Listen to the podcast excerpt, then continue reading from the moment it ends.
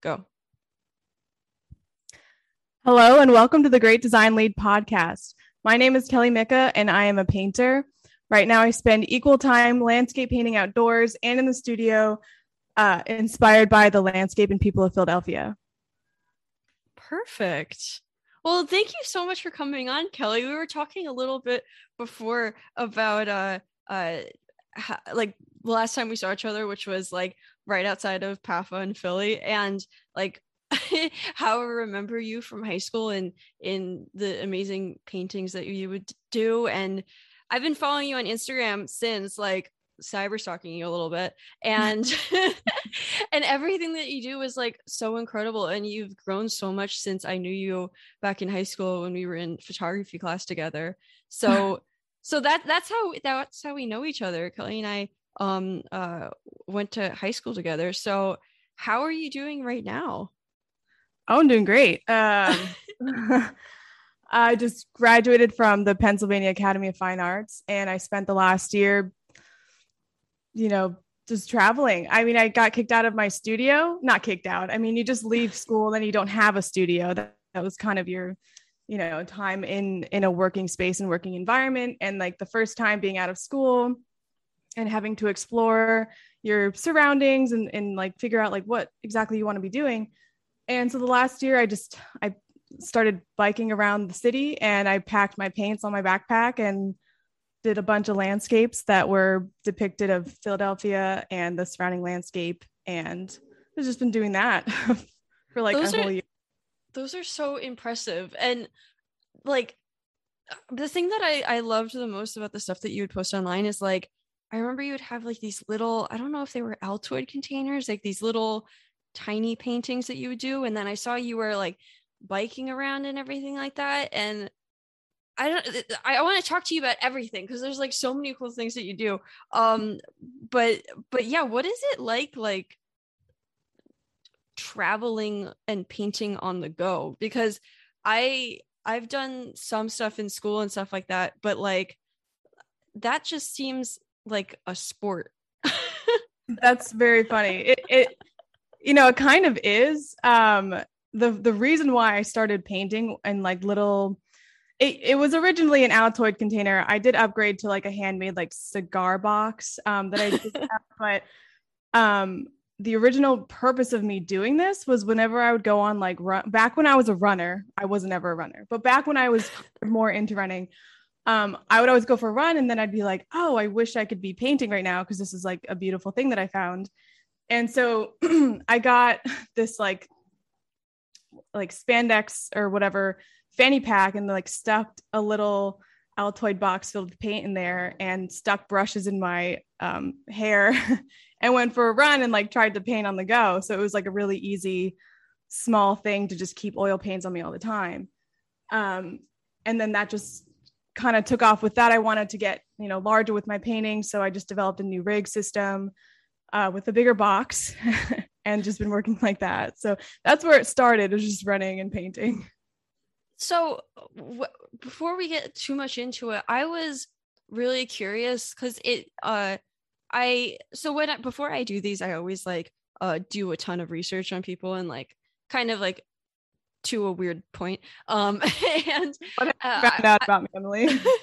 what do you know? Like, like, like going through uh uh Instagram posts and stuff like that. And I saw that you've been like like drawing and painting and sculpting for such a long time. And I was kind of curious like how it all started. I got into what I do because I um, took a computer art class at the Baum School of Art when I was in like middle school. Um, and I think it was, actually I think it might have been fifth grade, so like right before middle school. Um, mm. but I was really curious, like, what were you like before I knew you, and and what were you like, kind of like before art, and how did that all come in? That's a lot of questions, but I was just kind of curious, like, like how did it all start before before now? it's funny because I I think it really did start with landscape painting. I mean, I painted in high school um you know, before landscape painting, but I wouldn't have really considered myself an artist or knew that I wanted to be an artist. And then I um, uh, my mom and I were actually looking at like, you know, getting into other workshops and learning more about painting. And I found a workshop in Rome uh, of landscape painting.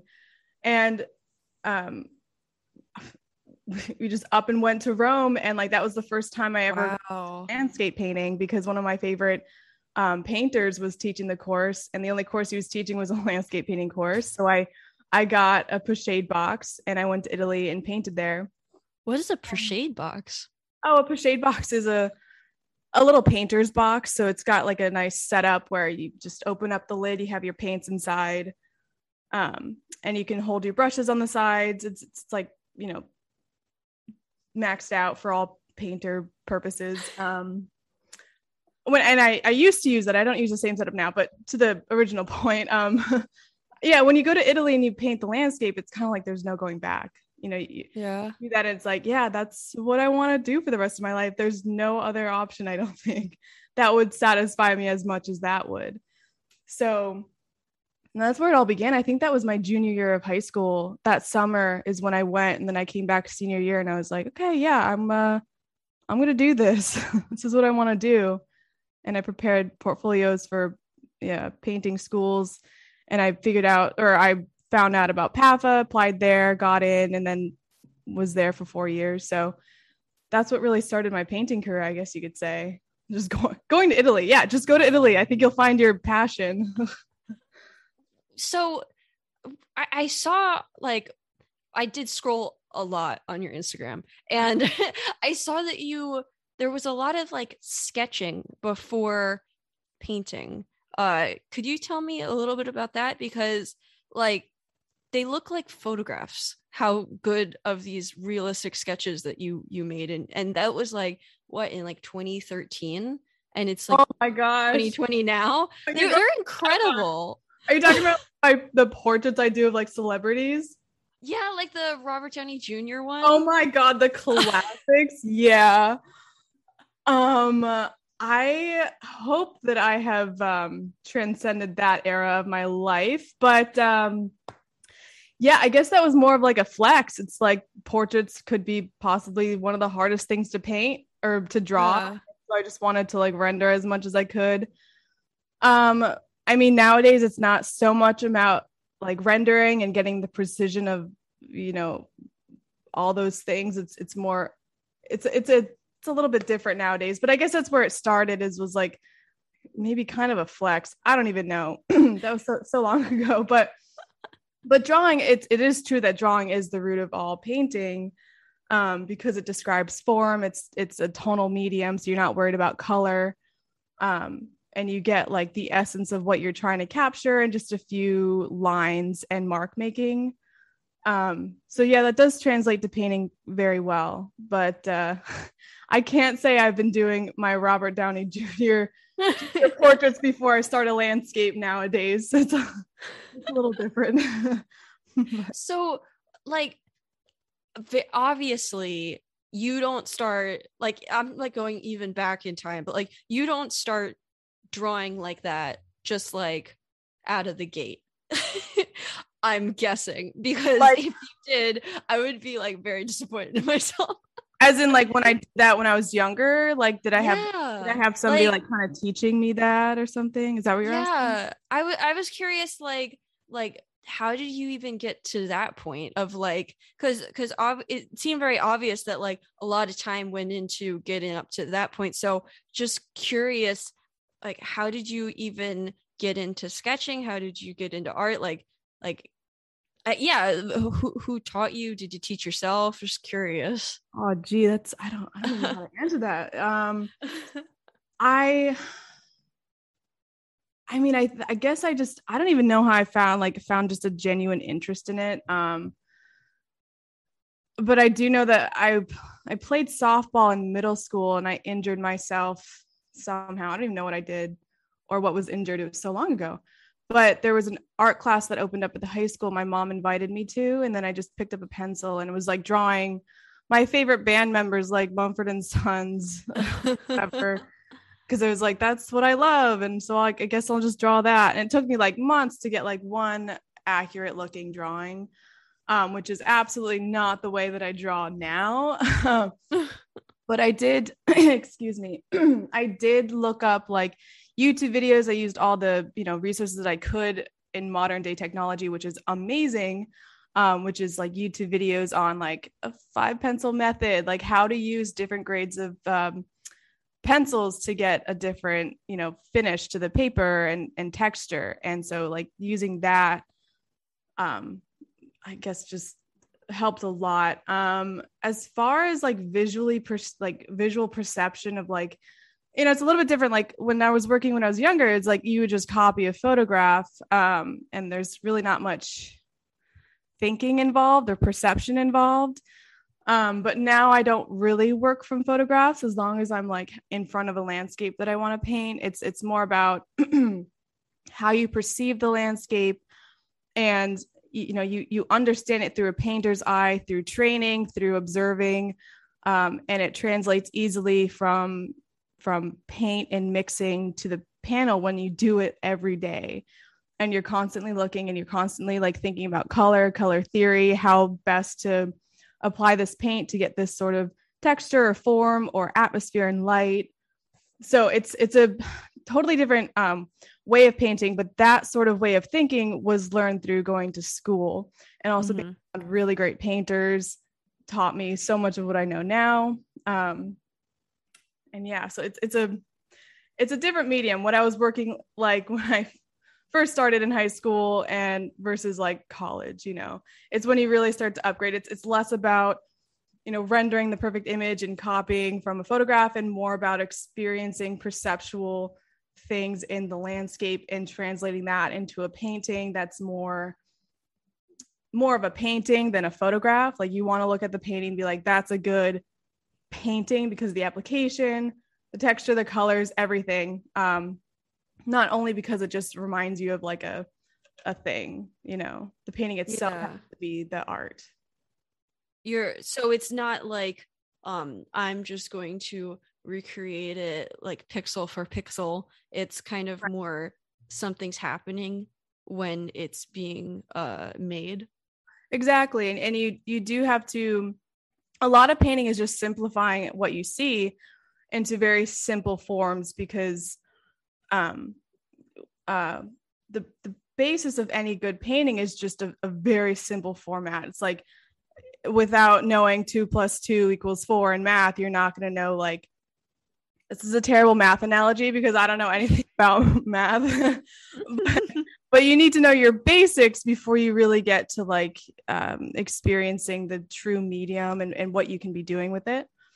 Mm-hmm. Um, but painting is as simple as colors and shapes, and you need to know how to simplify your palette and simplify your shapes in order to show other people like exactly what your intentions of this painting is because painting can be so complicated and if you're just, if your mind is as complicated as the landscape, then nobody's going to understand what exactly you wanted to get from it. So you need to pinpoint mm. what you're looking at and what interests you about the landscape and capture it as soon as you can with as little brushstrokes to get, you know, the most body of the paint and form yeah. light. So kind of deciding that this is what you wanted to go into and that your mom was really involved in in that first sketching class and uh, in the um, uh, the trip to Italy and everything like that. What's your your mom's relationship with art? Um,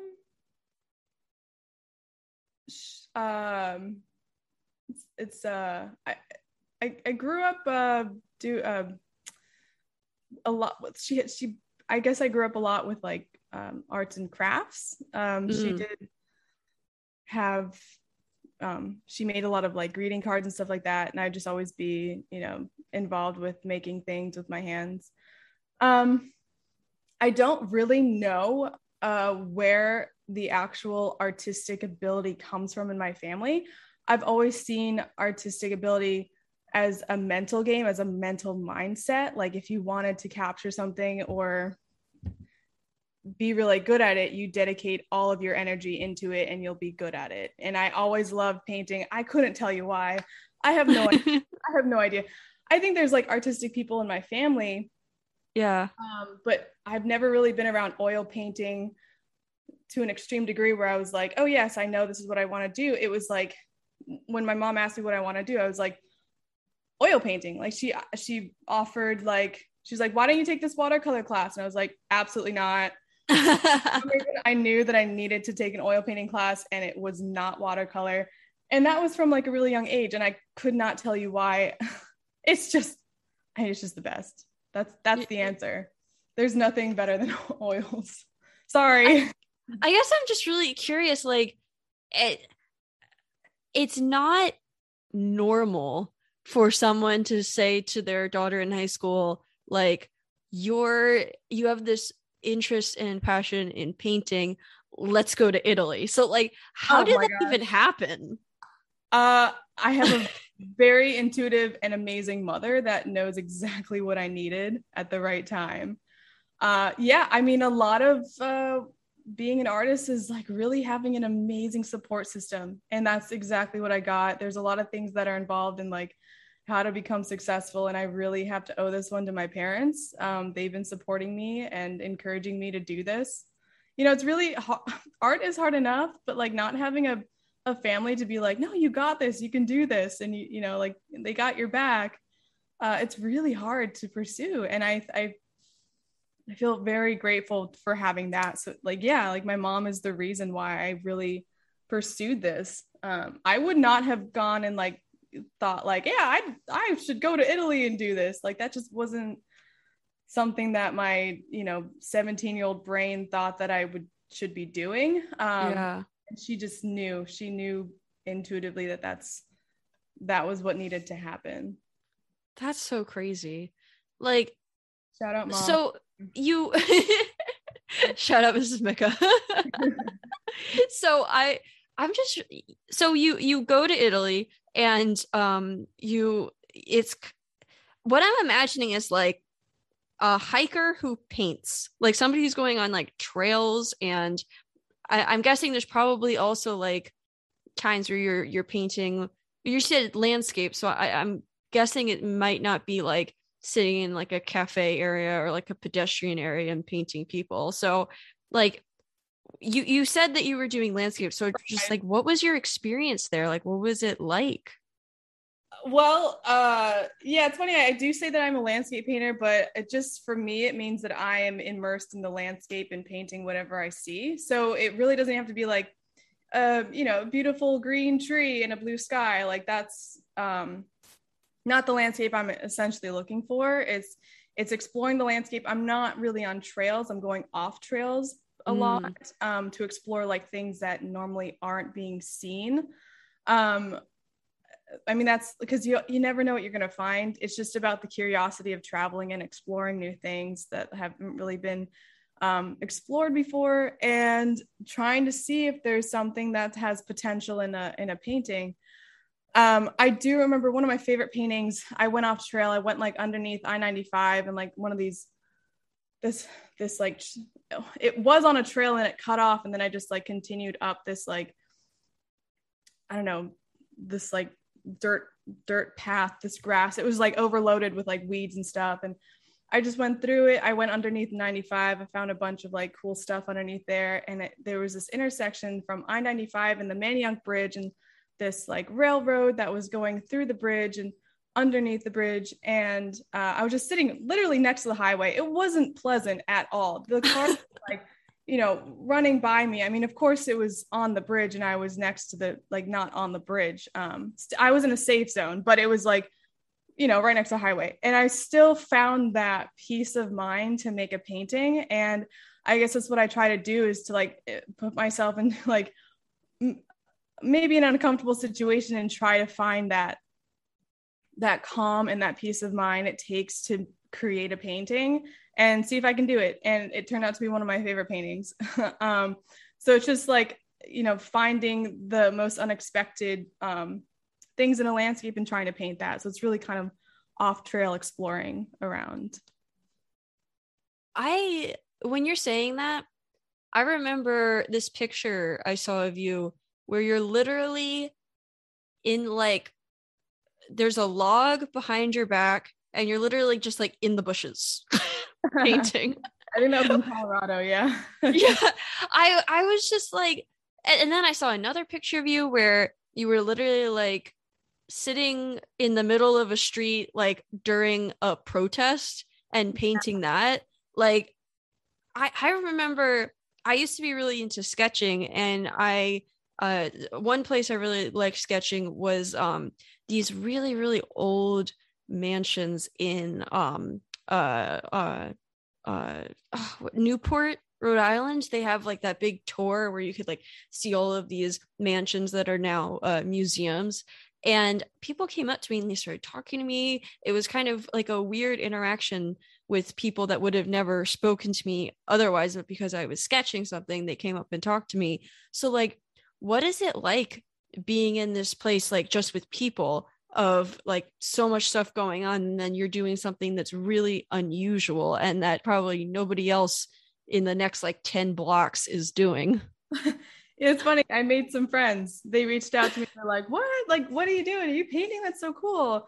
Do you have an Instagram?" And I was like, "Yeah." And then we would pick up, and then you know we'd follow each other and um, remain friends. Uh, you do meet a lot of people on site, that's for sure.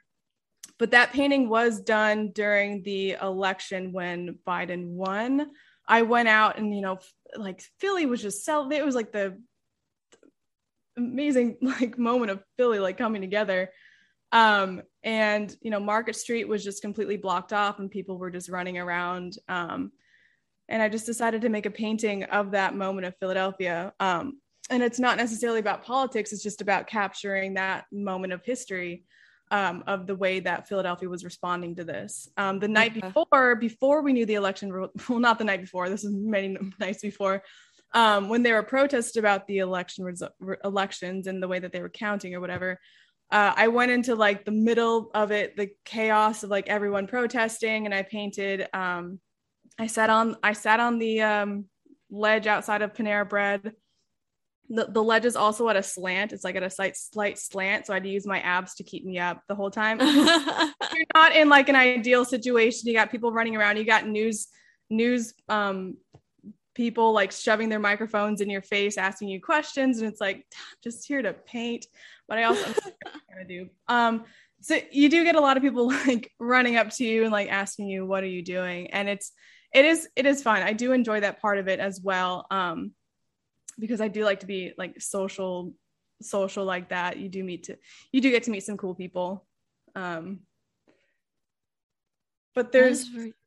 oh keep going uh, I could probably explain more or talk more about that because um, just recently, my dad and I actually went on a, a bike trip up to the Grand Canyon of Pennsylvania. So we would bike around 40, 50 miles a day.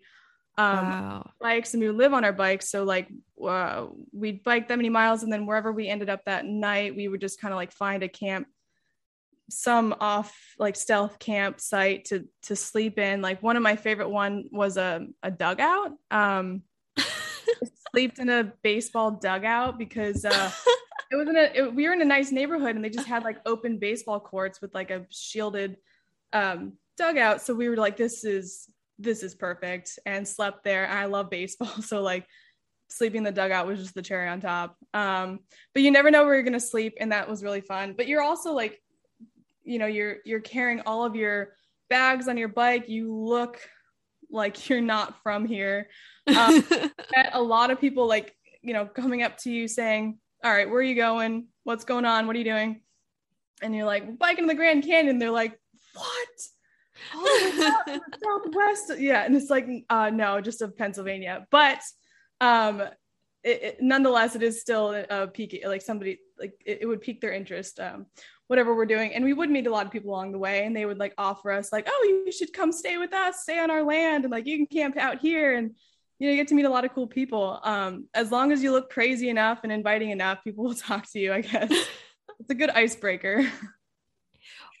One thing that's like not normal about me is that I really don't have any uh hesitation like going up and uh, like messaging somebody that I think is really cool or like inviting a friend that I haven't talked to in a couple years on my podcast. Like to me, I I uh, that's that's not weird to me at all. But when I talk to other people, they're like, "Oh, why would you do that? Or are you nervous?" Like all that kind of stuff. And so that's like something that I'm like not really aware is weird about me. Um, are you aware that that you're not normal?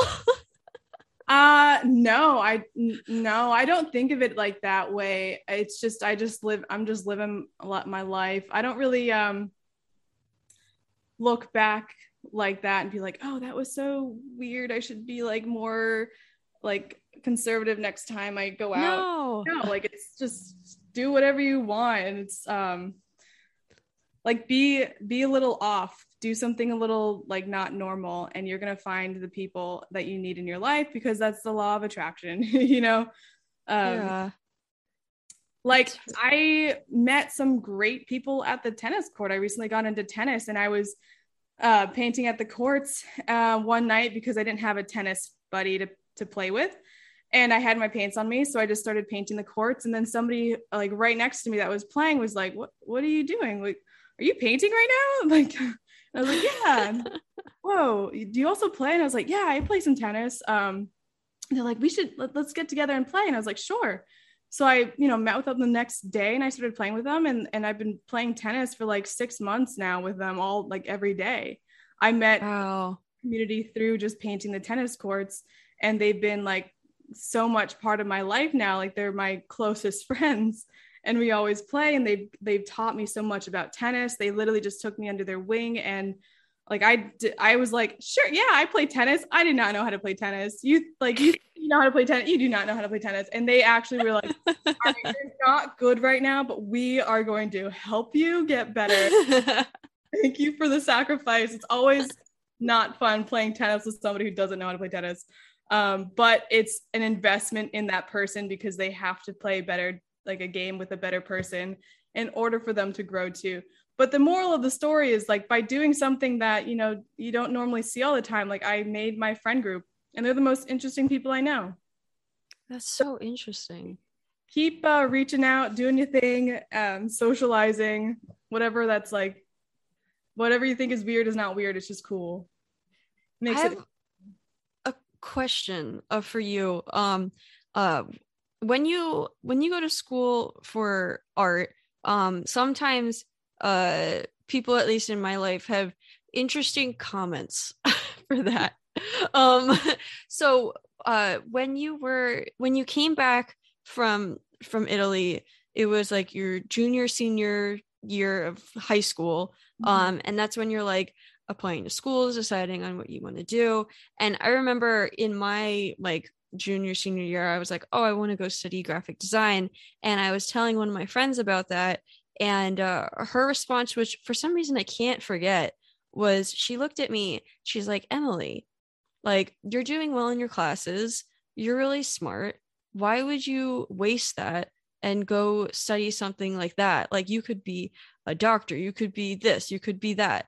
And i just remember being like kind of off put by that. Like i understood where she was coming from and for her it was kind of partially cultural based on how i knew her.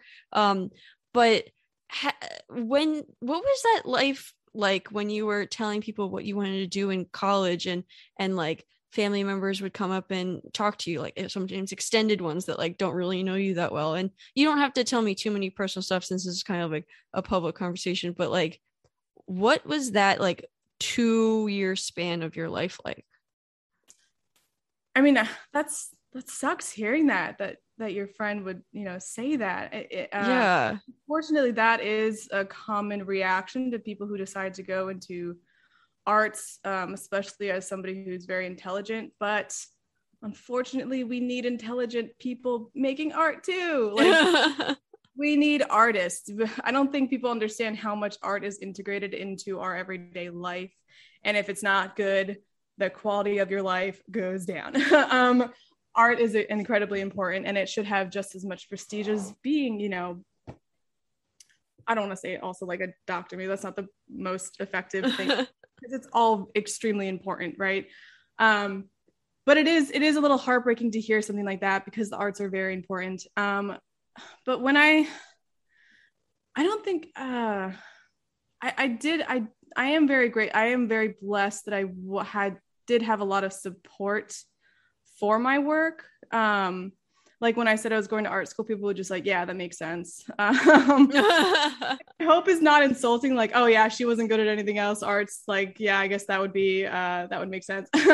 but um, no, I think I got a general overall good approval, um, which I think has helped me helped nurture a really healthy relationship with me and painting.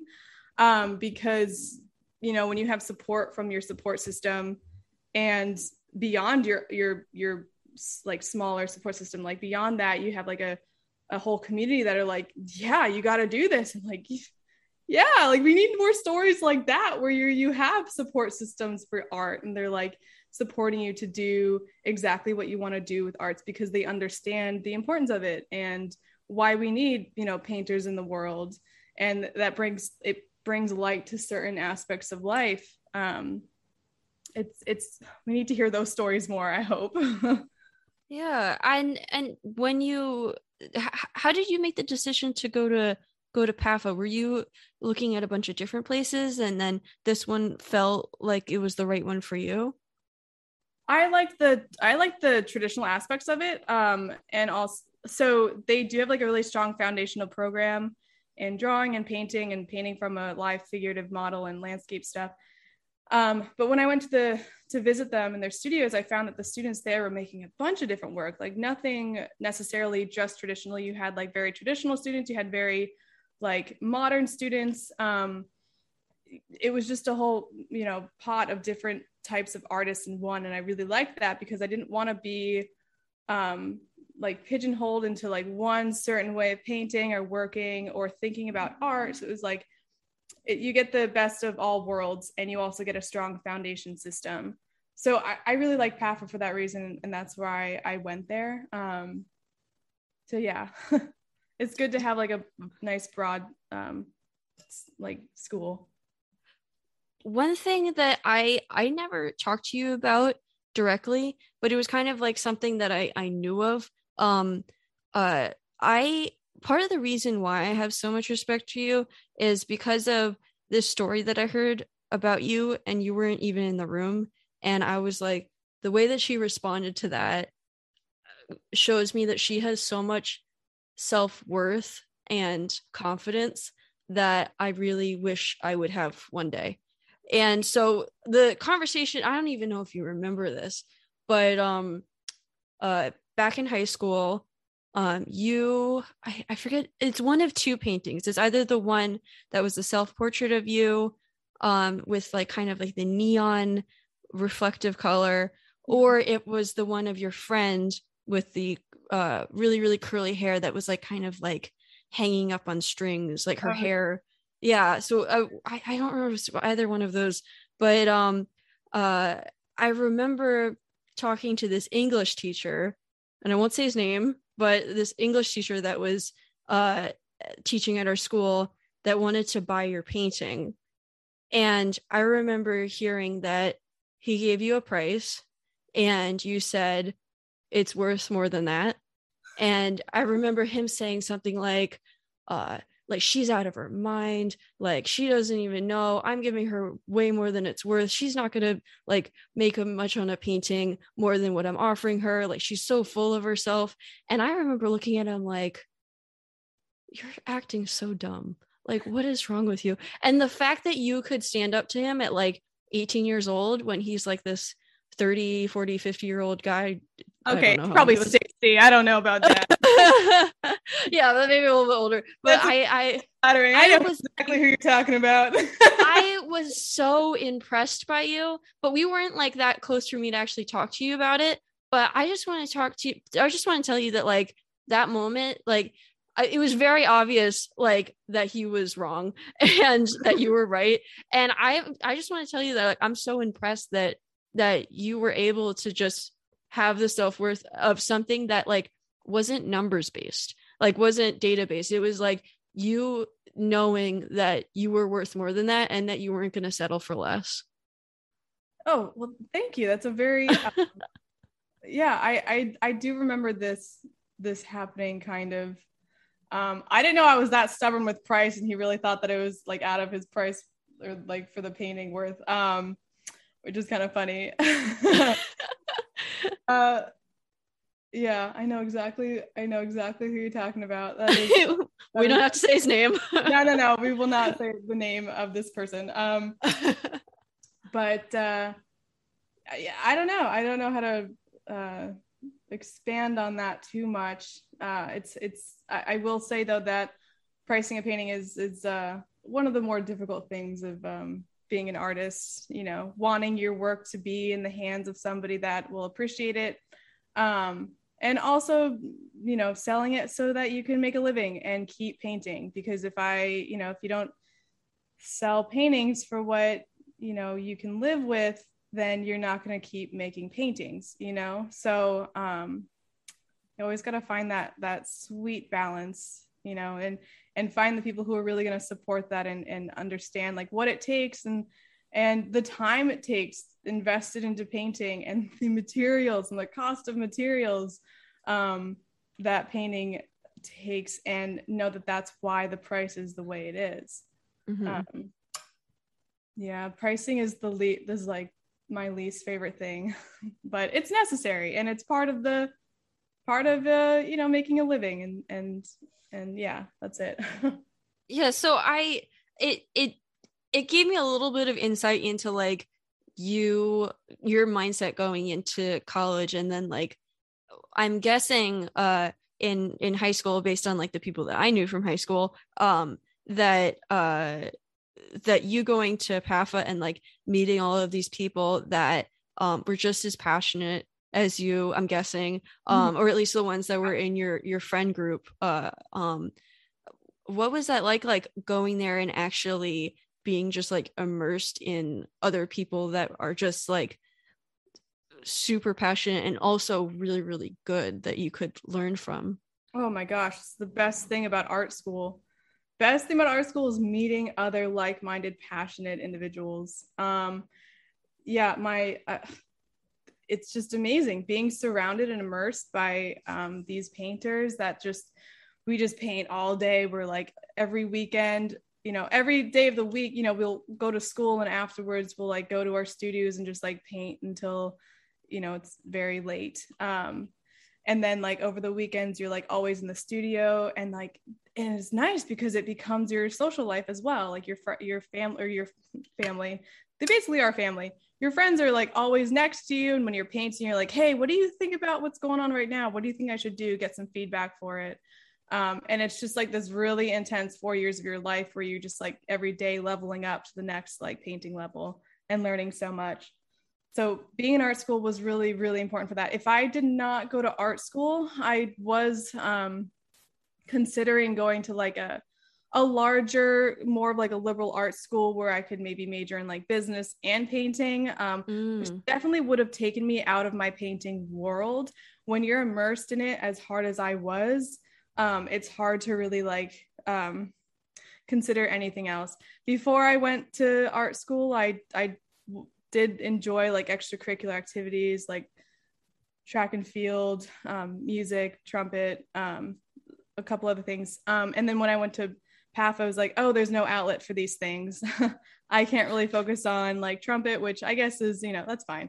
Um, but it, it, it did really simplify the my um, ability to focus on other things. I guess all I wanted is, was to put all of my energy into painting, which really helped me to like expedite the painting process. Um, and now that I'm graduating, I'm slowly going back to those extracurricular activities Mm. and broadening the horizons again. But I am very grateful for that time to be like really like to get really expert at one trade. Um, and you know ha- that will carry me for the rest of my life. Those four really specific years will carry me for the rest of my life, and then I can always find like other hobbies and things to take up that nurture that passion to keep you like you know well balanced and um, energized. But yeah, art school is very important. Um, is good for that.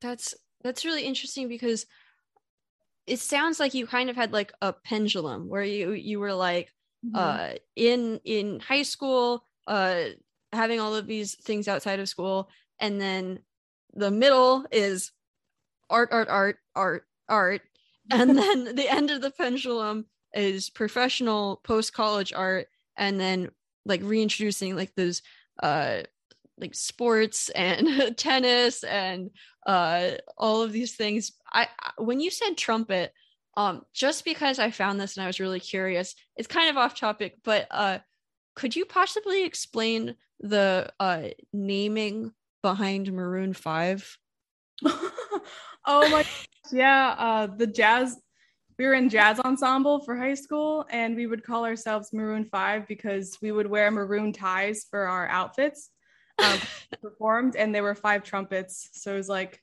maroon 5 that's our group name. And we would go out and take like fun pictures every time we played a gig or something. Yeah no that was a, that was fun. That was a fun period. And and uh, so like the, there's track and field there was trumpet but also something that you do i don't know if it's like with painting maybe it like works with your mind that you have like hand-eye coordination and, and things like that. I don't know i'm just guessing. But you like you can perform yo-yo stuff? Like we are really taking it back. Yes. I saw a video of you like doing yo-yo stuff not like just you by yourself recording it but like in front of a crowd what is that all about wait that's so funny i don't even know what what video that is oh god i have to search the internet for this now what i think um, i don't know if it was like in the the black box theater or i think it might have been in college you were like doing yo-yo tricks and i was like what Yo, yeah, I mean, no, my brother's the real yo-yo expert here. Um, he competed in like world yo-yo competitions. I competed. What?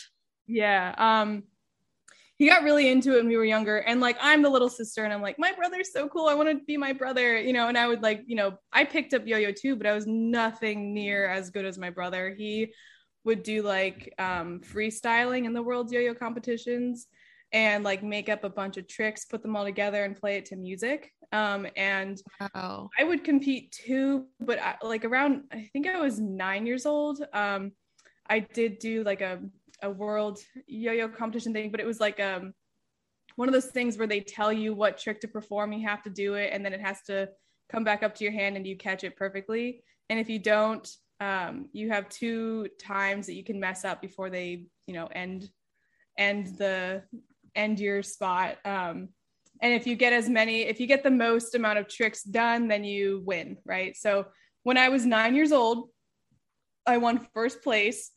Oh my gosh. More that I talk about it, the less impressive it gets. There were only two other people competing with me. I don't even know. They could they could have been like way younger, whatever. Only two people in the world yo con- yo contest. It wasn't like that that popular of a division. Um, but yeah. But my That's brother's so like true champion. It's just one of those like fun things you do when you're you're younger. I could still pick up a yo-yo now. It's just like there are way better people out there than me. It it's not my specialty. It's just one of those fun fun niche things that you do.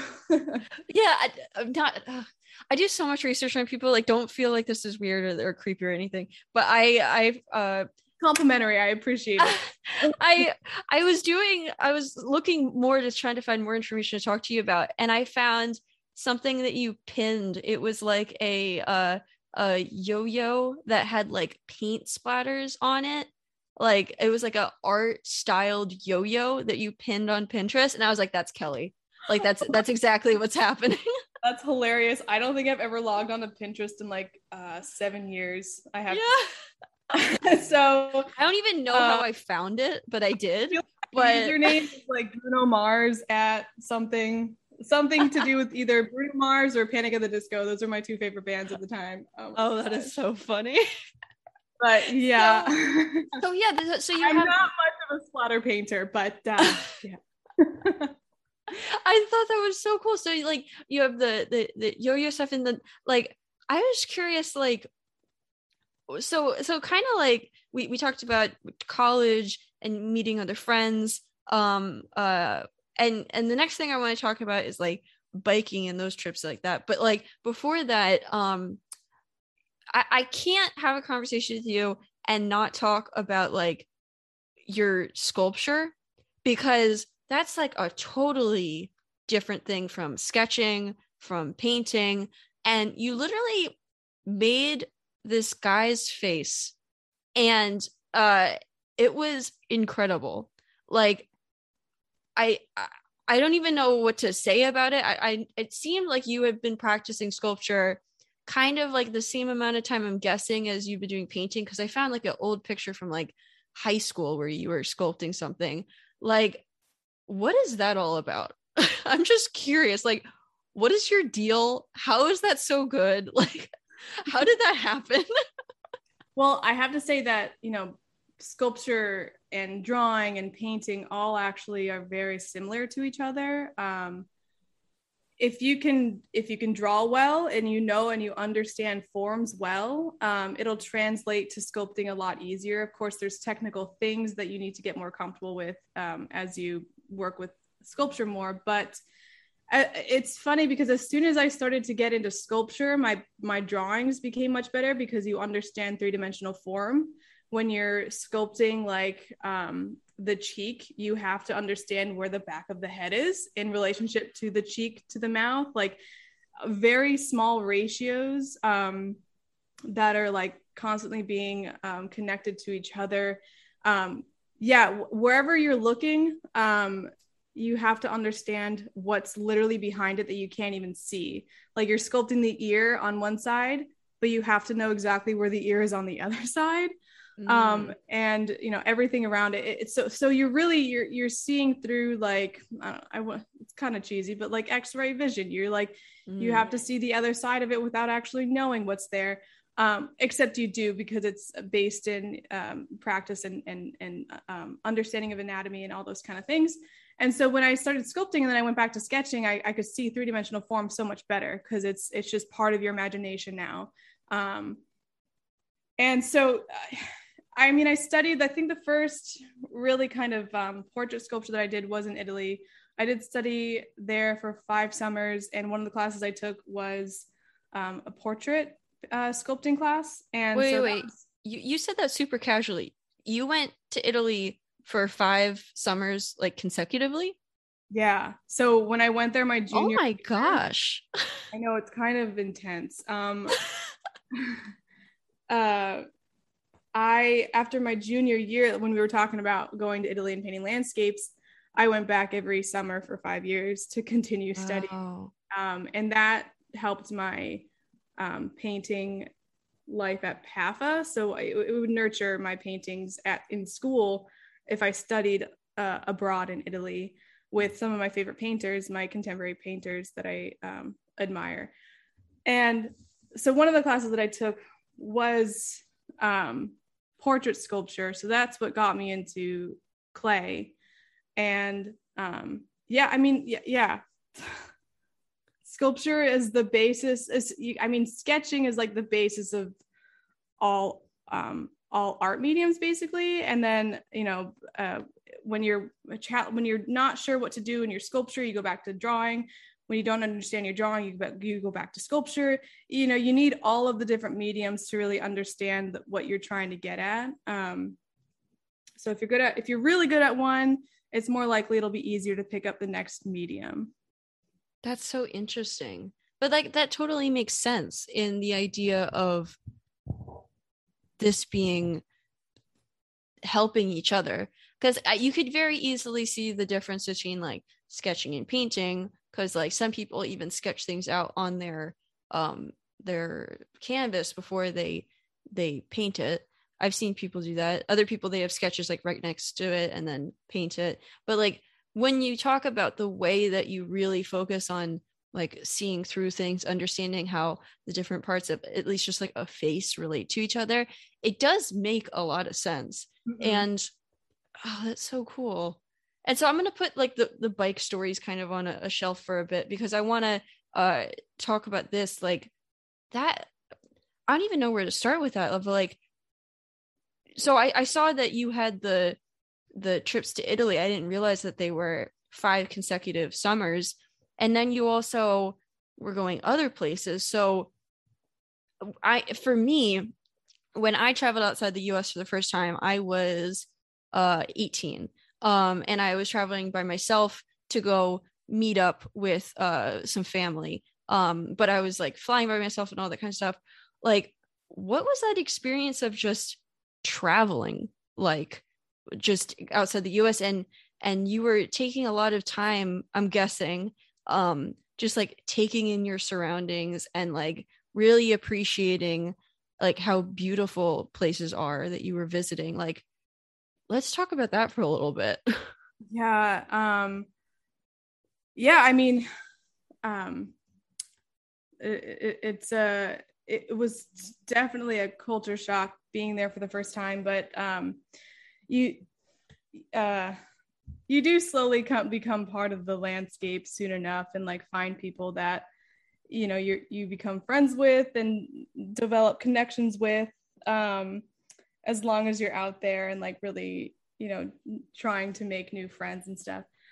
Um but yeah i mean definitely it, it is very immersive when you have paints on you as well. I mean just like exploring the city and, and trying to find like uh, uh, certain ways of light hitting buildings and um, looking at ancient ruins and um, immersing yourself in that and um, it, it is such a beautiful city. I, I do love being there. Um, um, trying to think. What else? What what specific story i should be telling about travels? Um do you have like a specific question about like the way I guess I guess um when I when I think about uh just times for myself, like I'm somebody that uh that spends a lot of time on the computer, um uh like making websites, making wireframes. A lot of the time I do try to sketch out stuff before I, I put in the computer because I feel like it's a little bit more natural and I feel more uh I feel like I, I do it a little bit better if I'm doing it on paper um but uh there are definitely times where um just like being in nature or or traveling or being on a really long car ride in which I'm not driving and I can just like look out the window when I when I went on that trip to um to Europe I was with family and I was looking out the window and I just like couldn't believe how beautiful this mountainside was and it really made me start to like appreciate things a lot more. Mm. Um, and it, it, I came back from that trip, I think, a little different than I was when I left. And so I, I guess it's kind of just like a, a human question of just like, do you feel like the trips that you did, and especially like, I feel like your experience was more intense than me looking out the window. Um, but do you think that it changed kind of like your perspective on on life and and nature and everything? Yeah, actually, interesting enough. Um, the more I traveled, the more I actually fell in love with the place that I grew up in. and it's really not- Lehigh Valley. Absolutely.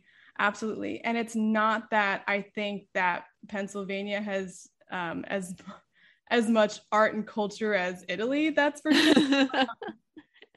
but for some reason i was i uh, like coming back and it's been like you know like traveling five years all those five years i was like yeah let's keep going and traveling and love it. And then like something maybe during um, this past year like i just realized um, that my own like where i'm from is so beautiful and that having an authentic experience doesn't mean going across the ocean. You can just literally walk outside your house spark a conversation with anyone or see something that is visually appealing and paint it and it be like the most magical moment uh, or just establishing a connection with somebody and becoming best friends. Like it's the smallest things. Like when I look back at my favorite memories of traveling, yeah, the landscape is like beautiful and I love painting landscapes and looking at landscapes, but it's also about just the everyday um, life of meeting people on the streets or just like the very small moments of traveling that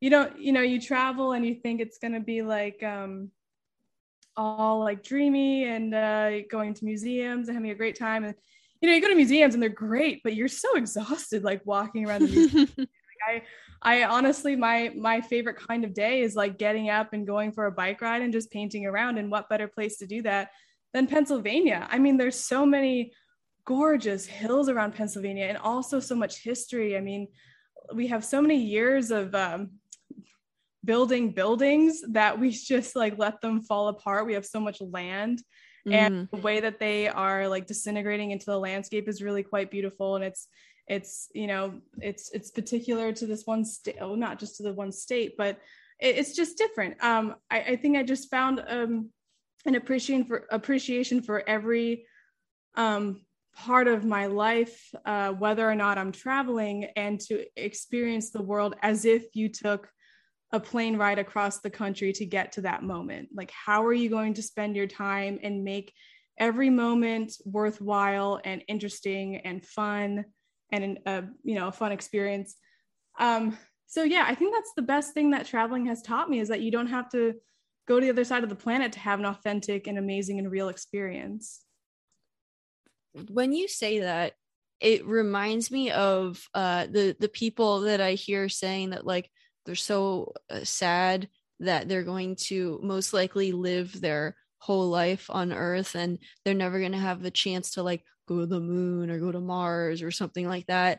And it, it kind of makes me think of like the people that uh things are foreign to you um because they're foreign to you. Like the idea of that somebody else on the other side of the world could come here and think that it's like oh this like super different place like it's this experience that they they never would have had if they would have stayed home. Um so it do you do you think that what i'm saying is familiar to what you're saying? That like um sometimes you can just sit back and realize that what you have around you just because you see it all the time and you're used to it doesn't mean it's not still beautiful? I definitely agree with that. Um maybe it's just harder to come to terms with it if you haven't experienced traveling because um and i maybe it's easier for me to like be on the opposite side of it because I have traveled um, and I know what it's like to travel. Traveling can be also very difficult, and you don't have like a home base. You know, you're constantly just on the move, and that could be maybe nerve wracking or uncomfortable for some people. Um, so, uh, yeah, I mean, I see, I see what they're what they're saying. Um, traveling is not all you know roses and butterflies, um, but uh, I guess yeah, having having that experience helps me to like make a like a more of a slightly more informed decision about what traveling really does for me. Um, but honestly, just you know, you could just walk out. Sometimes I just walk out of my house and I look at a weed. I'm like, wow, that's a really nice weed. I don't like the way that the lights hitting that weed right now is so nice. And like I'm literally making a giant painting of weeds right now. So I guess beauty really is in the eye of the beholder, I guess is is my my point in this. Um yeah.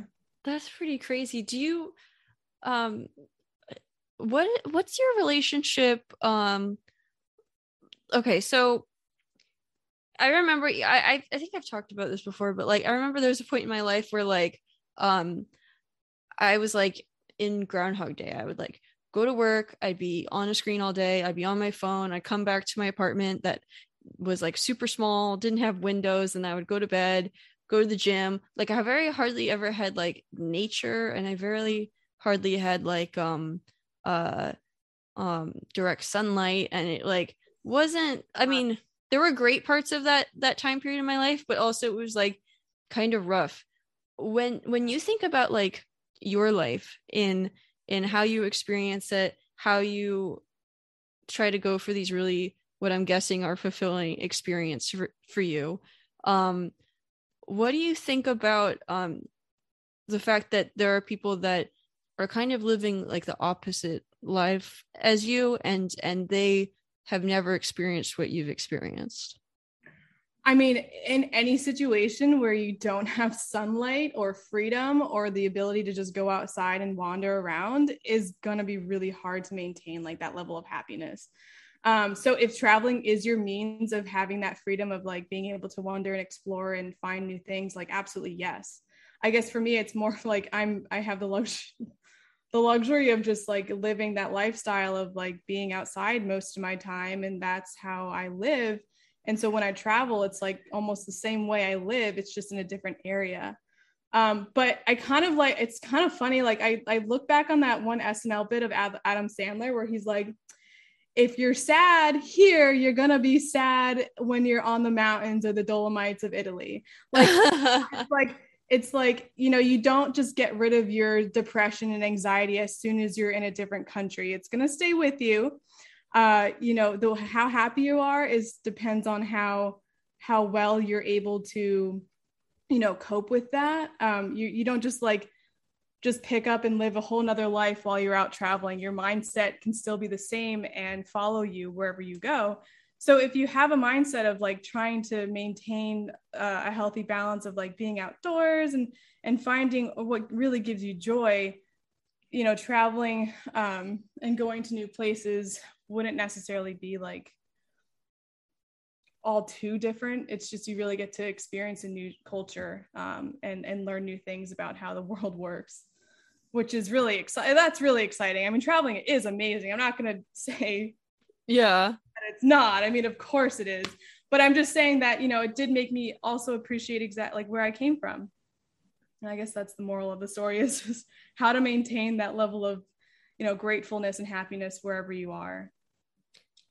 Do you ever think about um uh, sometimes in life I think about what my life would be like if I uh if there were like two doors presented to me in the past and i chose one obviously i did uh but i always think about like what if i i chose like the other door? Or uh what if i um what if you didn't go on that trip to italy uh when you were in high school? Like do you ever think about what your life might be like if uh you you didn't have these experiences leading up to where you are now? And like when when you do think about that or do you feel like you're a lot happier where you are and fulfilled? It's it's hard to imagine what a life would be like because you're not living that life. But uh i'm just curious do you ever think about um alternatives for what you're doing now? And uh what do you think about when when you think about that? Uh, definitely do not think about alternatives. Uh, if i did i would be a mess. Um, yeah. I cannot go back in the past and be like, oh, what if I what if I did this? What would my life be like? It's like if I did that, my thoughts would be out of control and I wouldn't yeah. focus on my present moment and really being able to absorb everything that's going on. Uh, you know, I um I couldn't have predicted half of the things, if not all the things that have happened to me in my life that have gone extremely well. Um, like I'm just I'm I'm lucky for the experiences that I've had. Um, and I it's like I don't even know if I have enough imagination to imagine what my life would have been like if I didn't do certain things. And I don't really want to imagine my life as an artist. That would be really uh, that would take my focus out of being an artist too much, and it would be hard to focus. Um, but I do. Uh, what was I gonna say? Oh, I just had one of those. Oh, see, you got me out of the moment. I was like hard thinking about what ifs, you know, like all the the things you might have missed uh, in the past. well, there's but- a there's also another way of looking at it, like um, like wow, I'm so grateful for everything that's happened. Like, I for me, um, like uh, I I there was two doors that I was presented with when I was like towards the end of college, and it was the do you want to go down the graphic design way that you've been studying, or you just learned about this new thing called user experience design and you don't know anything about it and you got to figure it out. And I I took that door, and sometimes I think about what it would be like if I if I took the graphic design door. Um, and it's hard to know because you you have no idea what what your life would be like maybe you would have been fine but i i think that i'm so grateful for kind of like the risk that i took because i mm-hmm. i feel it is scary sometimes. It's scary every day but um it's it's it makes me feel really really grateful for um like the people that were in my life the because everything it was all by chance. I kind of like fell into it. And sometimes when i talk to other product designers and and web designers like they say it it's it's kind of a funny thing like in the industry that like people kind of like find a youtube video that piques their interest and they took a class online and it kind of just like happened so i guess when I look back at that, I don't think of like regret. Sometimes it's just like an inventory check of like just being so grateful for the experiences that happened to you and still thinking that I wonder what my life would be like if that didn't happen. But I'm so thankful that it did because you're kind of like a, a, a collection of what you've been through and like your experiences and things like that. D- does that make sense? Yeah, I'm, I'm glad you took that step and you have uncomfort in your life too. Because let me tell you, um, every day is extremely uncomfortable for me. Um, every day when I when I go out to make a painting, I have no idea what I'm going to come back with if it's going to be anything good. Um, and you know, yeah, I mean, like we always talk about the white, like the blank canvas, how it's like daunting and overwhelming like how are you going to make a painting out of this? It's like it's it paralyzes a lot of artists. Like the reason why i go out and paint every day is to uncover that and to really like immerse myself in getting over that hump of just putting paint on the canvas and being uncomfortable with like a painting looking atrocious uh, and, and still having the mindset to continue the painting and finish it off um, to a degree that is is satisfying to you. Um and any successful painting or any painting at all there's always that point where you feel like i'm just going to give up. This painting sucks. It's going absolutely nowhere. And then as soon as you just turn that voice in your head off and you continue to paint is when you make the best painting that you've ever made. So like having uncomfort in your life and having like the unknown and, and the, the, all those variables uh, that you work with is actually what makes life worth living. So yeah. like like talk like talking about the career that you chose like as long as you you know you find it fulfilling what you do at the end of the day even though you had a lot of uncomfort and a lot of new growth and experiences like that's really all we're here for is just to continue to grow and experience new things. I when when you talk about like um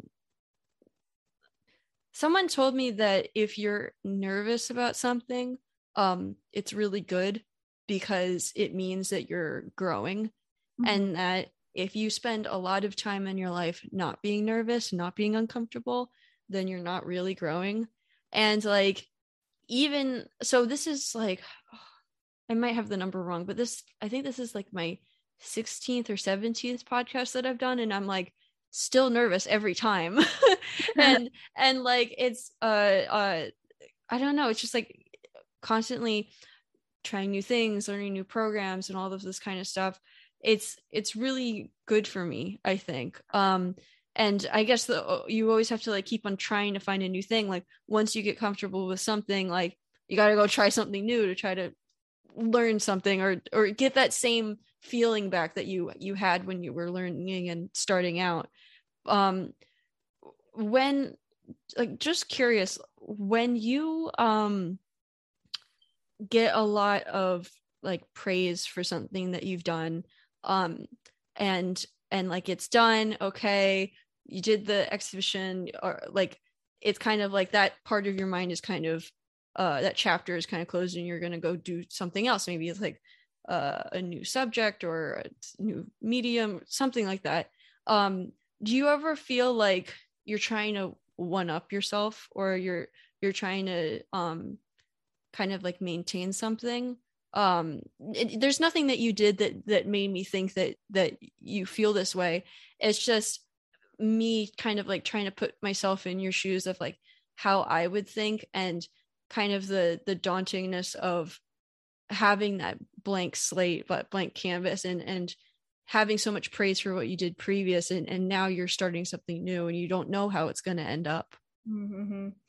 yeah um every I mean, that's that's um progress. You do want to be better than the last painting. I mean, the the most common phrase in painting is you're only as good as your last painting, right? Which is um sometimes really hard to grasp with, especially when you make a terrible painting and you just took like back. Um, but that's just what keeps you going. But uh yeah, like you always want to be um doing better than the last um, but having that pressure when you think it when when it's when it's overwhelming your your mind too much but you're like i gotta be better than the last series that i did i gotta i gotta keep doing better you're probably not going to make as good of work because it's most it's mostly about staying present in the moment and and and understanding exactly what your painting needs based on what you're experiencing. Um, so it's not necessarily a game of better, I would say. It's just like, how did you one up? How did you just level up? Um, and like um, create a, a, a, stronger mentality. You have more energy and um, discipline clarity in your work. You that's all i'm looking for is discipline and clarity. I think th- those are like the two main things. Um, and if you have that you're going to have better paintings every time. How do you um because that that's not something that you can just uh click on clear minds like a switch or an app on your phone or something. Like uh, do you have things that you do that that try to keep your mind clear and and be in the moment? Because yeah. that's not easy to do. Absolutely not but it's something that you have to create um a schedule for. I mean you just got to like listen to your body. I knew that i needed to get out and like um okay so just a large part of staying balanced is you know eating right um having a social life and um, working out um, and doing all those things. So I've, I've curated my life to be a combination of all of all those things where I bike every day. That is literally my job is to go out in the morning, go for a bike ride and paint.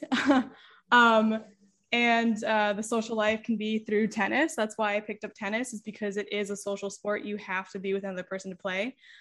Um, but like, like yesterday, um, I just biked up to Valley Forge, which is about like a 55 mile bike ride. So like 55 miles yesterday. Oh my God. A painting session at Valley Forge. And like that's all the adrenaline you need for the day. Like you get your workout, you're exhausted, you make a painting, you go home, you eat ice cream, you eat chocolate ice cream. It is the best after riding. Like that's all you need. I can't eat ice cream unless I ride a lot of miles because it doesn't feel as good. So it's always like finding that balance of like what you need to do in order to feel really good about something. And a lot of it is delayed gratification. That definitely clears your mind. Um, just being outside uh, and using that photosynthesis from the sun. I know we're animals, but a photo very real thing. and yeah the more time you spend outside and really um, click off the digital stuff and like look at your surroundings and um, I mean, it's not okay. So another example is like, it's not like I really had any social anxiety growing up. Like I could start a conversation with people just fine. But now that I'm an, uh, a traveling artist and I do come across a lot of people on a daily basis, it's one of those things that if you stop like communicating with people, you stop knowing how to spark a conversation, you get less good at it, right? So like mm-hmm. every day is a new challenge to be a you know better at communicating p- with people, meeting new people, and making pa- uh, paintings. And yeah, so I guess that's that on that. I I'm so glad that you said that because I I I felt really similar in in uh like being stuck at home for like a year and a half two right. years uh and i i started to actually lose the um the ability to just like talk normally and start a conversation with yeah. like girls my age i don't know why but i was like so i i lived uh during that time period i had like all guy roommates and i i didn't i thought i was fine i thought it was normal and then i i ran into like a girl that i didn't know and i started talking to her and it's like why am I so awkward? Like, what is wrong with me? So like, I just hadn't talked to like that category of person in like a long time. And so I had to like figure it out and then just like do that over and over again and to be normal again. But yeah, that was something that I was like, I didn't realize this is a skill. I thought yeah. it was just like inherent to who you are as a person. Yeah. Yeah. Cause I notice whenever I, you know, I, I, if I take a break from landscape painting, like a long break for me is about a week. Um, getting back into it is really hard. And so if people like a lot of people come up to me and they're like, oh, I haven't painted for years and like would love to get back into it. I'm like, it's gonna be hard. like, it is a skill that you have to develop and really get uh, maintain. I, I think I do it because I have a fear of losing that skill. Mm. Um, because if I don't paint every day, I'm like, I am not gonna know how to paint if I don't paint. yeah. Single day. Something's just going to disappear. So, you just have to do it. If, if you don't like, even if you really, you're like, I do not feel like painting today. It's like, you gotta paint or else you're yeah. That's crazy. Like, so when when I think about how you uh, described your your biking biking experiences to me and like sleeping overnight, camping, like doing all of this stuff, uh, that's not easy. That's not like like sleeping in a, a cabin with running water and everything like that. Like that's when I think of that, I the closest thing that I can connect that to was like people who hike, like athletes that like do long distance running and things like that. So like I'm just curious like how do you mentally do that?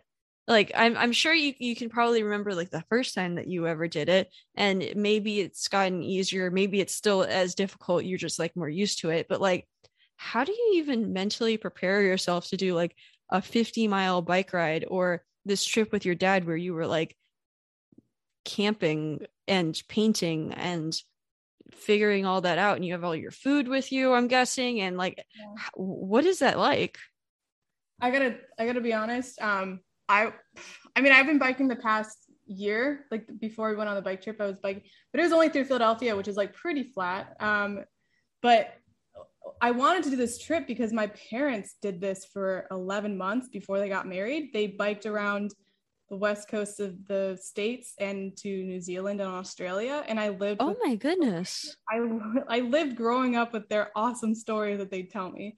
So I knew that this is what I had to do at some point because that is the most badass thing ever.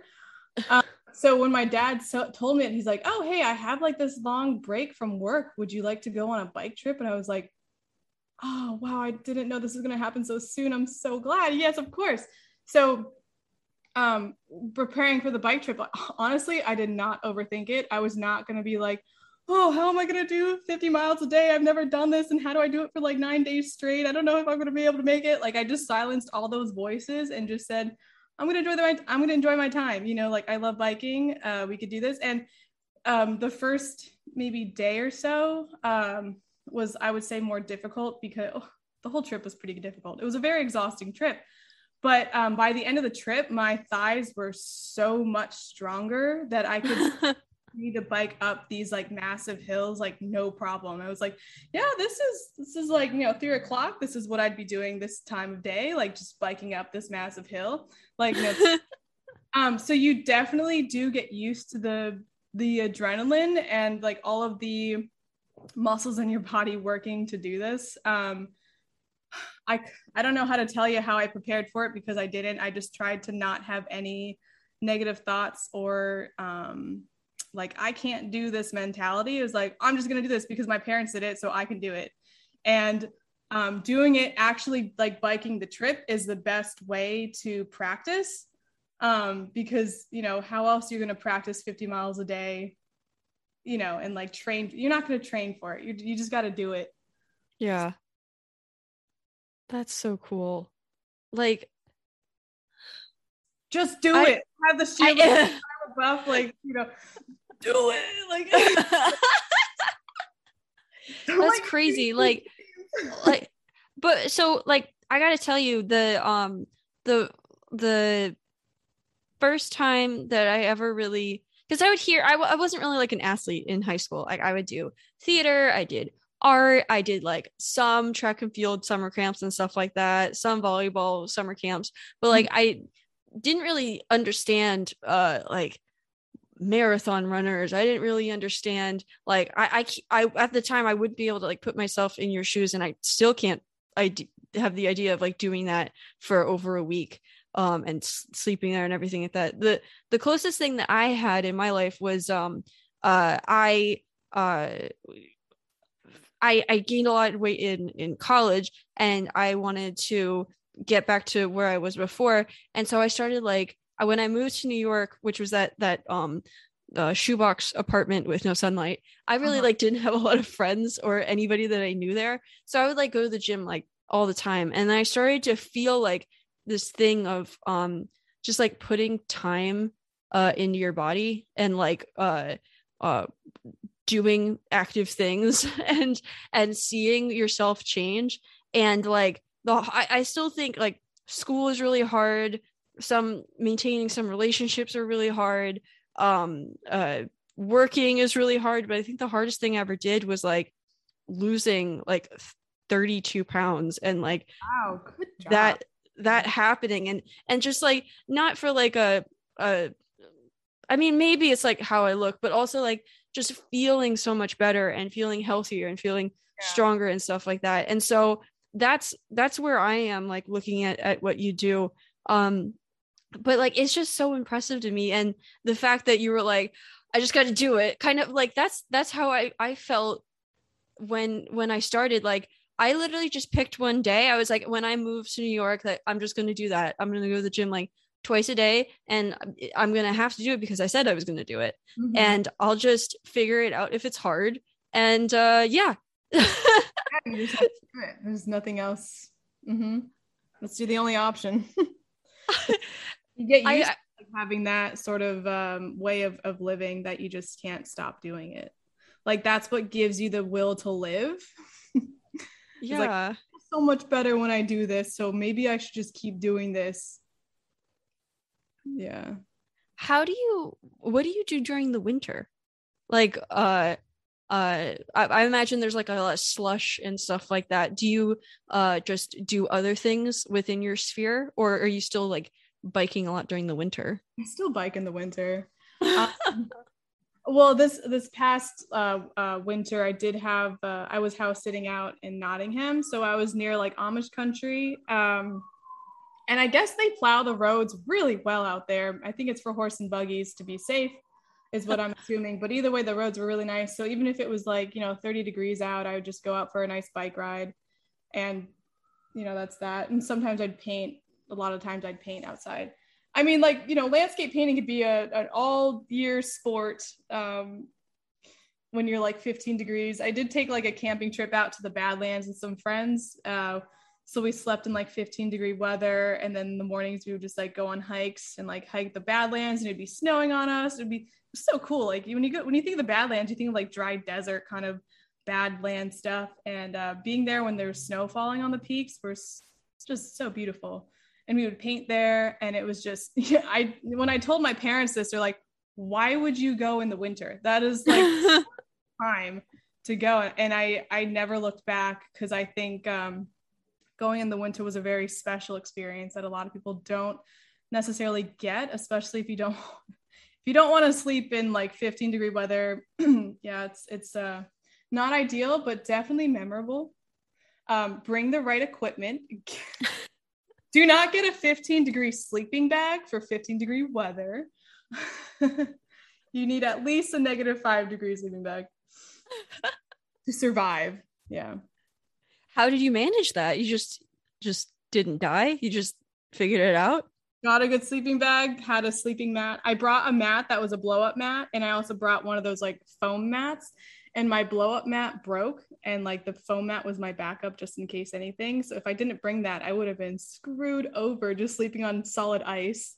Oh my god. Be prepared and don't use blow up mattresses. That's the only advice i can give. If there's anything to learn from this podcast is do not use blow up mattresses.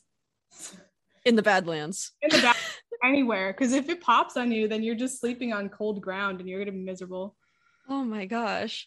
So I'm I'm curious like what do you have like a different kind of friendship and relationship with these people that you share these experiences with? Because it seems like more intense than uh, a sleepover in a house or like going out for coffee. Like do you have like special relationships with the people you that you whole another side of these people that you wouldn't and I'm gonna leave it at that. well, it's a, it's an intense experience for both of you, so I, I can imagine that. Yeah, absolutely. Well, and my parents, when they when they um after they met each other, they decided to go on this trip for a year, and if you can make it through a year of biking every day with somebody and sleeping in a tent and like having to maneuver all of that all while still being happy and content with each other it's like okay yeah you're gonna you're gonna make it You guys are meant. Wow. Like if you can make that, you will survive the rest of your life together happy, you know? That's so interesting. Yeah, if you want to like see if you're really fit together and if you're both active people and want to take like trips, that's the best way to really get to know somebody because you know, you could be with somebody and it's all fine and dandy until you really get to see their side when like, you know, um, things happen that you don't want to happen and how they react to that is really, you know, dictative, uh, indicative of like how they really think and feel. And so as, and, until i reach that level or that point at somebody i i don't know them. You know what i mean? Yeah. Taking those trips is a great way to get to that expedited when you say that like um did you have experiences where you would go because you've been on several different trips like were there some experiences where you became way closer with this person? And then were there some experiences at the end you're like yeah i don't want to be friends with this person anymore. We're we're not fit for each other. See ya. Hopefully that person wouldn't be listening to this podcast. Oh, okay. But that's really interesting that that like um it's it's a risk that uh that you take uh and the reward is having an even closer friendship because like it seems like you could kind of have like a surface level friendship where like it's kind of like an acquaintance or something like that and that's fine. But like it, taking that risk of like you could lose this person as a friend but also like you don't know what's going to happen. This person could end up being like one of your closest friends and you would have only had a surface level friendship if it wasn't for taking that risk and going on the trip. Do you think that that's right Absolutely, for sure. You get to see another side of this person and yourself. You get yeah. to see how you respond to this person, and um, that's equally as important. And that's why I do these trips too, because I want to know who I am. I want to know like what my stress level is, like when when something you know happens like how do i respond to it and how do i respond to it in a way that is okay for everyone around and myself you know being exposed to those kind of things is going to lead you to be better um, at handling the situations in the future. So it's just a learning experience and it's fun. Yeah does um something that i'm really curious about I, I i keep on using that phrase curious about i need to find like different words for this but uh uh when when you go through all of these experiences um uh do you ever think about your your ego and and how you think of yourself and and things like that? And do you do you have moments that are like really humbling that that uh change how you think of yourself? Because you say you you go on the trips to try to like learn about yourself. So do you ever think about ego? Uh, it's inevitable it's inevitable but um i definitely uh having a higher higher standard of um what needs to be done and what I need to do. Like going to Italy and looking at Italian art and sculpture and painting, and it's like, wow, they can do like you literally look at it and a, a, like a ruin, and somebody sculpted this thing, and we don't even know who it is. You know, we have all this beautiful art. There's no name on it. Like it makes me want even not even want to sign my name on my paintings because it's like, who am I? That's the the point is isn't me. It's the product that I'm making Mm. So it's like nothing to do with me or my brand. It's just like, what if like the only thing that were to survive was like a corner of one of my paintings and my signature wasn't on it? Will that be a good piece of art? you know what I mean? Yeah. So it is, you, you do try to remove that part of yourself. It's extremely hard to not absolutely not saying that I've gotten to that point because um I don't know, I think once you do, you're like Zen. You like you're a Zen Buddhist, you have like you know reached uh, the point of enlightenment. I don't know. Difficult thing to achieve but it's always worth trying to do for sure. When you went on those trips and things like that did you ever try to because it it seems like your materials may be different like uh you could buy paints at a store. Meanwhile maybe back then they were like making it from like raw materials i'm guessing. Um but like the outcome is is pretty similar. Like uh the the paintings the sketches the sculptures and things like that. Do you ever um try to like put picture what it was like for them to like experience making that thing uh all that time ago? There are giant bronze sculptures in Pompeii. Um, okay. And there are, I'm going to say, 30 feet long, like like a giant figure sculpture of like um a, a it, I don't even know what it was because I, I think it was too young to really understand. The point is there was like a massive sculpture that just stuck in my brain. Um, and so like when they're casting these bronze sculptures, they do not have the technology that we do nowadays of um, like pneumatic tools. Uh, and so and I don't know, I'm not like that much of an expert in bronze casting stuff, but from what I understand and the way that they cast it, they somehow casted the bronze incredibly thin. You you basically have to have your sculpture, however you sculpt it, make a mold of it, and then pour wax into the mold in like a really thin wax version of it. okay, this is really complicated to like do. No, no, I'm interested. Yeah. Um, and so you cast your wax version of it. So then you have like the actual sculpture, right? And then you cut it, you cut the you cut the wax sculpture into different sections so that you pour the bronze. Um, like you just pour one leg or you pour one arm, and then at the end you weld everything together because you okay. can't pour bronze um, in one giant mold because there'll be air pockets, you know, things won't come out right. There's a lot of pressure that builds up when you're pouring molten bronze. Um, and so like you could just burst one of the like the parts of the ceramic shell off and then you just got bronze going everywhere. So like the process of doing this bronze is incredibly intricate and seeing this massive uh, sculpture it's like that took so many people to do this um, and they had like so much time if they don't have any pneumatic tools when they're when you're welding the bronze pieces together you have a whole a huge you know weld i don't even know how they welded it I, they could have just like I don't even know if they had like welding machines.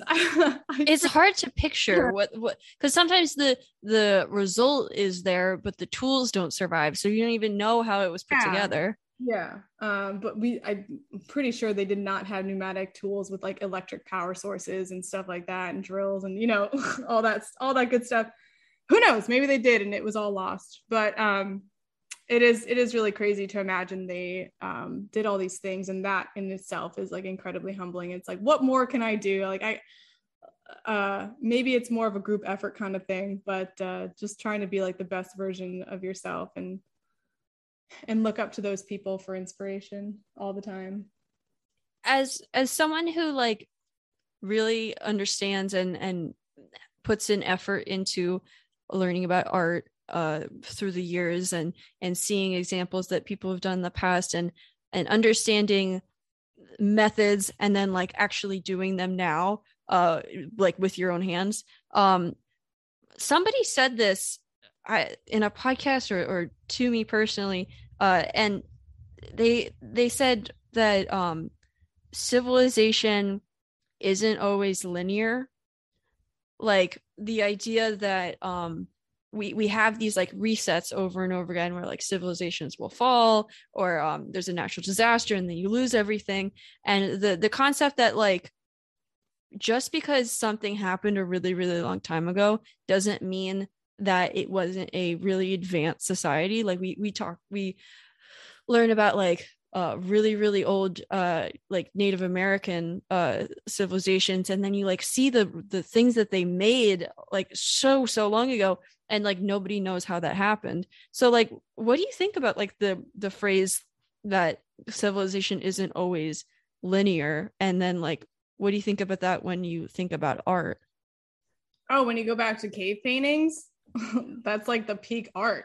Like that's we we haven't gone anywhere. Uh if we could go back to like you know making marks on a, a cave wall that's like the most beautiful form of art that we have.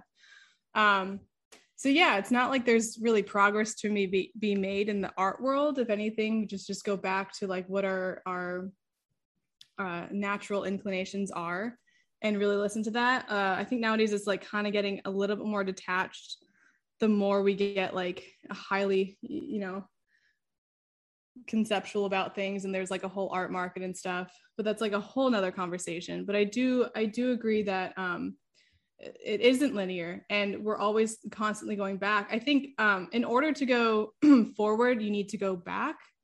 Um, so like you take like ancient knowledge and wisdom you go back and understand that and then you apply it to modern day um, thing like whatever you're experiencing in the modern day but like take that plus ancient you know wisdom that's been passed down through generations.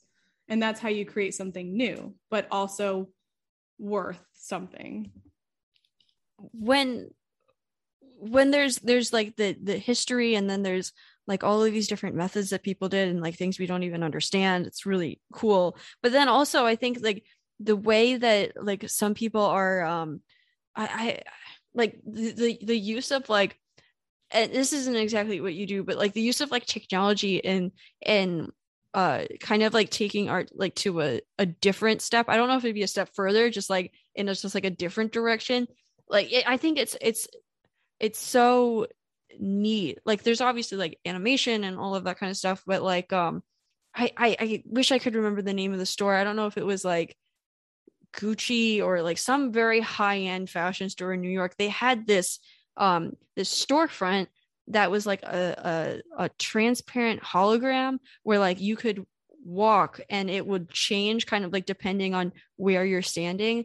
And it was like so beautiful. It was um like all of these little like color dots and it looked like it was like a tornado and it was moving. Like somebody would probably know what I'm talking about if they saw it online but like it's it's so interesting that there's like such a spectrum of art there mm-hmm. like super technical or like mechanical and things like that and then there's like sketching and and like uh sculpture and and that do you um uh do you really value this when you talk to other people i mean there's there's other painters that you'll go on trips with um friends that'll come with you think people that are kind of like doing things adjacent to you but is it really fun for you to talk to people that are like kind of like on the total end of the spectrum because i think it might be kind of fun to kind of have things that overlap that you can talk about but you're coming from like totally different positions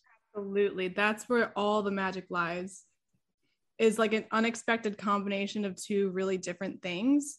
Um, when you put that together, you're making like a new genre. You're making something completely new. And they're both like really incredible on their own. And together, they just make something magical. Yeah, absolutely. Um, totally agree with that. And that's like the beauty of where we are today. I think we have a lot of things to work with and to combine. Um, and can be really exciting. And also, incredibly overwhelming. um, but yeah, I I do I like as a general philosophy, I, I do believe that's true. When um, uh, when when we talk about that, when you like, there's like the there's technical spectrum, uh, um, as in like computer imaging and all of that kind of stuff. Um, something that's kind of like totally off topic and lighthearted that I wanted to talk to you about is um you uh i think you were in a class that required you to have a twitter do you does this sound familiar to you? Oh my gosh. Yeah it was like an art history class. Yeah i i would i wanted to bring one thing up and i thought they would be kind of fun to talk about. Is that okay? Yeah, sure let's well let's see. I remember you say i think it was a um uh, a a painting well one was like a painting of baby yoda and you said i support painting memes as a legitimate art form. And then there was another thing that you said that said um, to be honest the biggest thing i learned was how meme culture affects everything. Maybe there will be college courses about memes uh like and then the hashtag for the class. So there's like uh there's art and then there's like tech but there's art and then like this weird thing of like nine gag and and like uh uh, Twitter and just memes and kind of like the reflection of the news, like random things that were happening, entertainment. Like, what do you think about like art and memes? Because they are pretty cool. Because there's art, there's like finance in memes where you have like Dogecoin and and like all of these things. What like, what what do you think about that? I think uh, Brad Troemel does an incredible um, satirical um, play on memes he uh, will make these memes that go viral that are completely satirical, but people, some people actually think that they're true. Um, and one of his more popular ones was actually a meme about Biden before the election happened, and it was one of his um, advertisement. It was part of his advertisement campaigns where he said, uh, "Do you vote for Biden for his brain? No, his heart." Right. So it's like playing on this like you're voting for Biden. You know, you know what it means. Um, yeah, yeah. It was the most satirical form of advertisement, and he like signed it like Biden Biden approved and like anyone can make an image that says that says Biden approved, right? So it went viral. like wow, like yeah, vote for Biden for his heart, right? And the Biden campaign was like this is not something that we approved of. Anyone who ever posts this is getting their Twitter account like muted. Uh, you not be posting this because it's not true.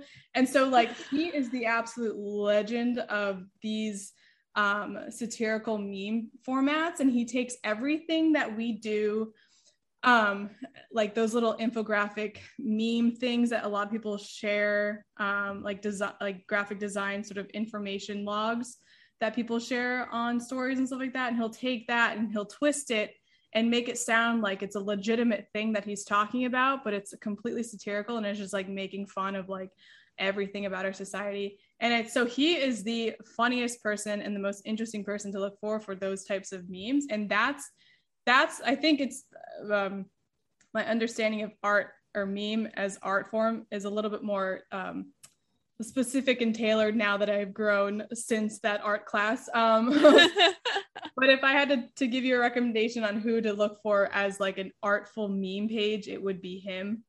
Um, huh, okay. Work is literally about how to to contort um, news and media and actually use that as his art.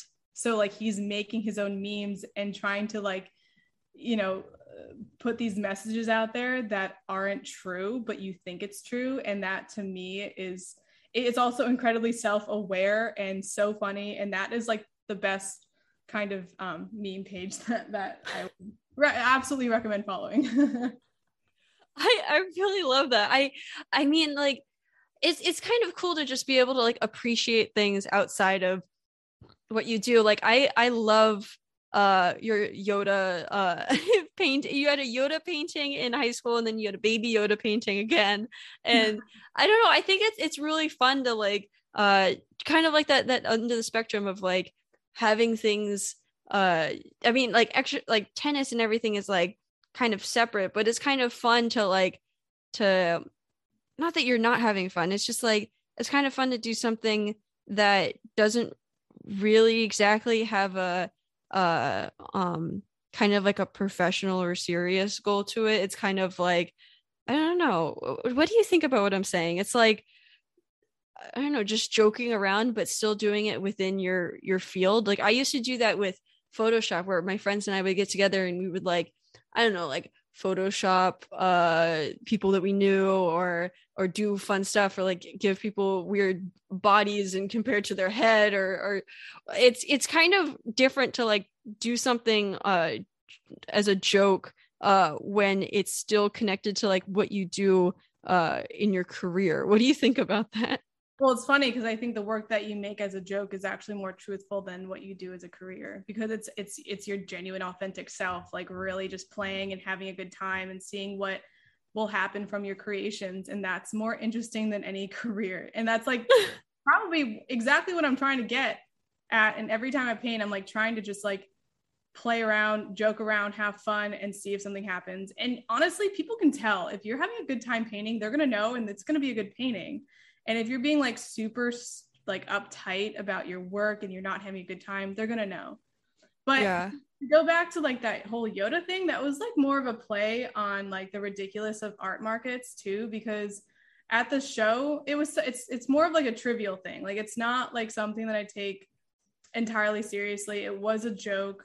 Um, but it was interesting to hear all the feedback that came back from the show because I have this entire body of work that I've done for this entire year. And the only thing that people will talk about is the tiny baby Yoda painting that I priced. Really? Yeah, that I priced at ten thousand dollars.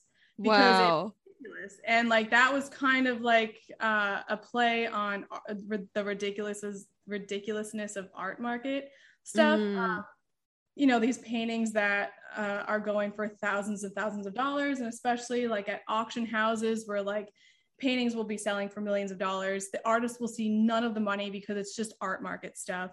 Mm. Um, so like that's why I priced it the way it was like it was more of like a joke. Um, but it was funny to see like people's reaction to it being like like wow the entire show but the baby yoda was so funny yeah like the, of course it's like the only thing that like really uh people i guess can like chew on i, I don't know i don't maybe maybe the other paintings weren't as accessible but it was kind of like a, a like a uh just kind of like see the way people interact with it is like interesting.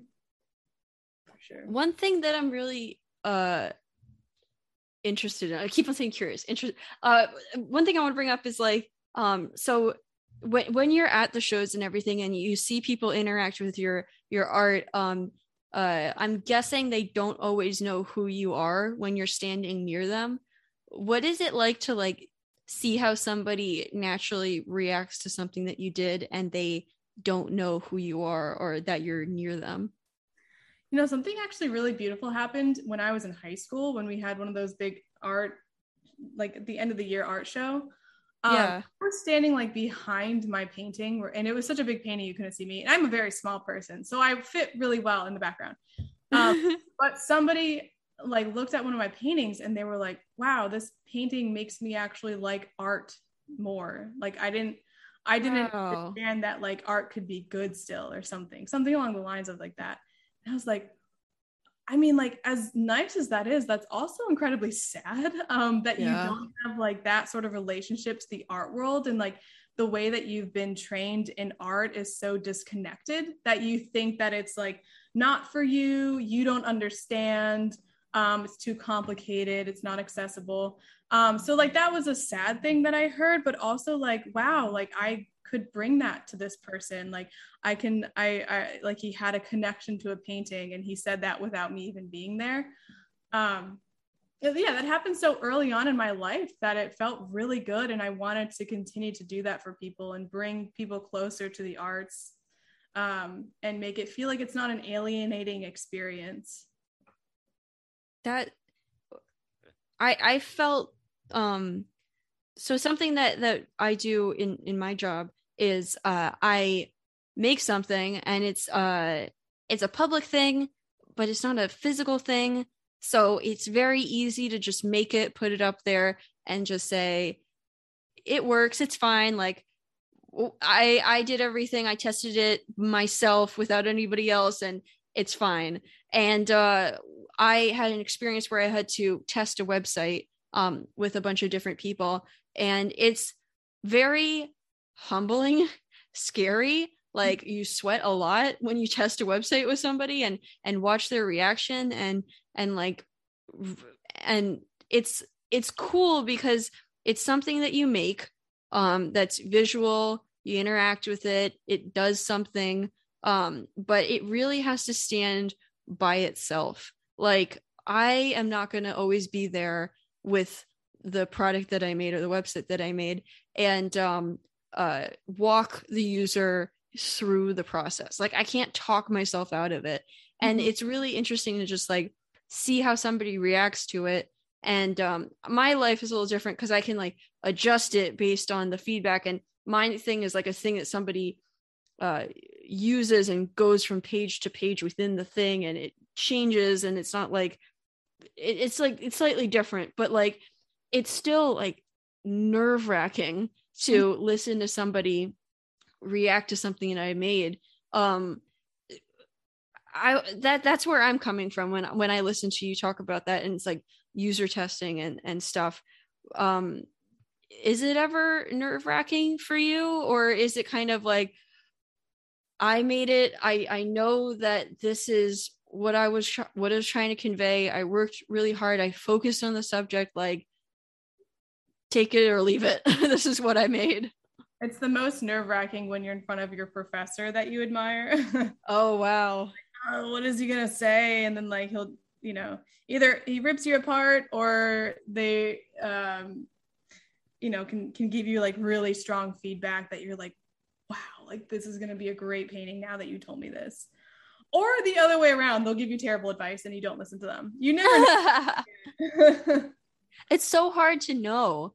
Like uh if you admire somebody and they they give you bad feedback, like you kind of feel like a little bit of a dick if you don't take it because you're like i i trust myself i don't think that this is right but like it's just weird power dynamic. Do you ever feel that way? Because yeah i've gotten feedback one time. I was working on a giant eight foot painting like a self portrait of myself and i was only about two weeks in and i had somebody not naming names but tell me yeah. like be done now. Like you could just like put one more couple more strokes on there and call it done and i was just like the back of my mind like what the hell are you talking about? So much more to do.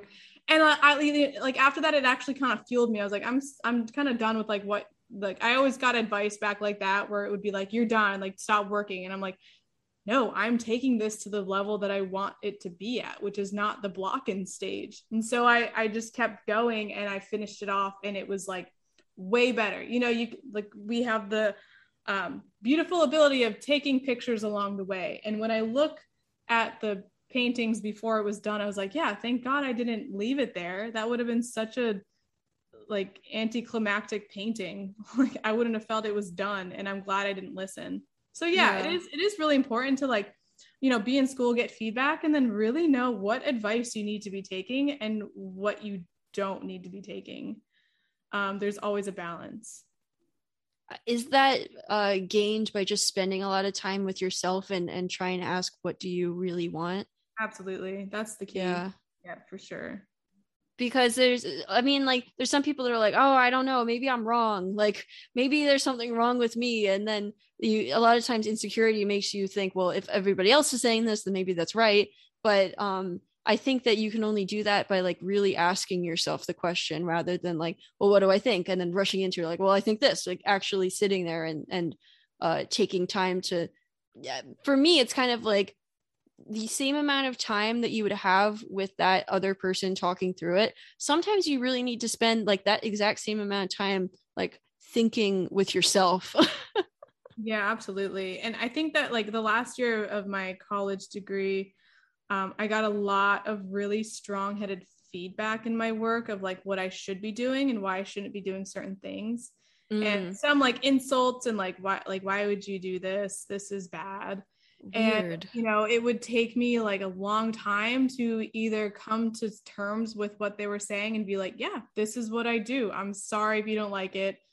That's not my problem um, that's a you problem, or being like, yeah, they're right. I do need to get better. And so it does take a lot of time just um, being with yourself and understanding how, because you don't want to take, like, you, if you get good advice, um, but you're too stubborn to take it, that's not good, you know? But like understanding where to draw the line and being like, yes, this is the difference between you and I is I do more stuff like this and and like your way of working is a lot different um, uh, so so yeah, it does take a lot of time to really get to know yourself to be able to make good decisions on what's best for you.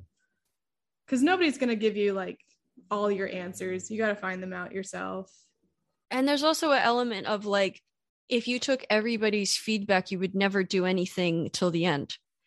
Yeah. Somebody will tell you to do it this way, and then the other person will tell you to do the opposite. Like you have to choose. Oh, and so I'm told like, yeah, like you should you should keep working on that. That's not done. And the other person be like, you're done. You should stop working on it. And I'm like, okay. So I really, it's kind of healthy uh, in a way to experience that because it makes you really have to just listen to yourself. Then you've got both sides of the feedback coming at you. And I, I guess you realize that there's actually no right way. It's just your way of doing it. Um, so that's all I could say. You know, you never know. There's no right answer. So uh, we talked about like the the things that you did when you were younger. We talked about uh, high school. We talked about your trips. We talked about uh, going to college, meeting all of these people, really like doing these crazy, uh, having this like really cool lifestyle of like biking and uh, immersing yourself in it and doing all the time so that you don't lose that muscle Mm-hmm. there's one thing that i wanted to bring up with you before we wrap up. And it's something that you posted on instagram that i um it, it made me like really i don't know i had a really like positive reaction to it when you posted it. So like the thing that you did was there was a, a picture of you painting at uh tacoma narrows bridge. Mm. um and and like it's this beautiful sunset behind you and you have like this it was like sad face. Like not not like you don't look sad but it looks like a pouty face or something. Yeah. and and you wrote um when you realize your painting will never surmount to the beauty of this sunset. And i just want to what i think that you said like it it makes me really like hopeful for like your art and everything like that and and the idea that um i'm guessing you're you're never going to uh be bored or run out of things. Like it seems like like there's so much out there for you to take in to experience to to um interact with with art that uh it it's something that kind of will never have to end until you decide that you want to so eh, what what do you think of that and i i want you to talk about what you were feeling when when you posted that Yeah, I, I, I agree. It definitely doesn't get boring, and every painting's really difficult. But when you look, it's just hard to compare a painting to the actual world because, like, who's to say that your painting of a sunset is better than the actual experience of a sunset? Um, because it's such a glorified, like, it's a, it's just so beautiful. There's just, and what's so, also what's so beautiful about it is how like quickly it disappears. Mm, and trying to capture that and like constantly moving with it it's like you're never going to be as good as that sunset. You can try all you want but yeah there's uh I, I did have a, a period in my life where like i couldn't paint sunsets because they were too fleeting and too beautiful that i i didn't have um i didn't want to paint them because they were so beautiful um but um this past year uh sunsets became like that that thing that I would always look forward to at the end of the day and just like just spend your time outside. You're not going to remember every sunset, but if you paint it, that's at least something that lives on. So even though that sunset had nothing that was like, you know, nothing compared to the actual experience, there's still a painting that's left behind and it's one of my dad's favorite paintings and I'm like this is all yours then. Like it's all it's, uh, um but uh, you know you come away with at least something to take from that experience um, and i think that's the beauty of it thinking about where you are now and um how you have like so much of your life ahead of you like before you even think about any of that stuff in the future because you're living in the moment uh and you don't want to change anything from the past but do you think that there was any moment like throughout your life previous like it could be any any point in your life where you feel like you could have given yourself uh some advice um like do you have any anything that you would say if you like really had the chance to like go back in time and like go to uh like the PAFA orientation or you in high school? Like is there anything that you would have really said to yourself uh as we close up the podcast?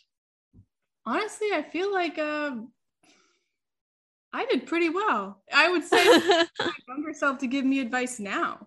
I think i think when i was younger maybe i had even more confidence i still have like a good amount of confidence but uh, going through school kind of they kind of like rake you over the coals. Um everything that you do you're going to be scrutinized over and you're like should i really be doing this right now? Is this really what i want to do?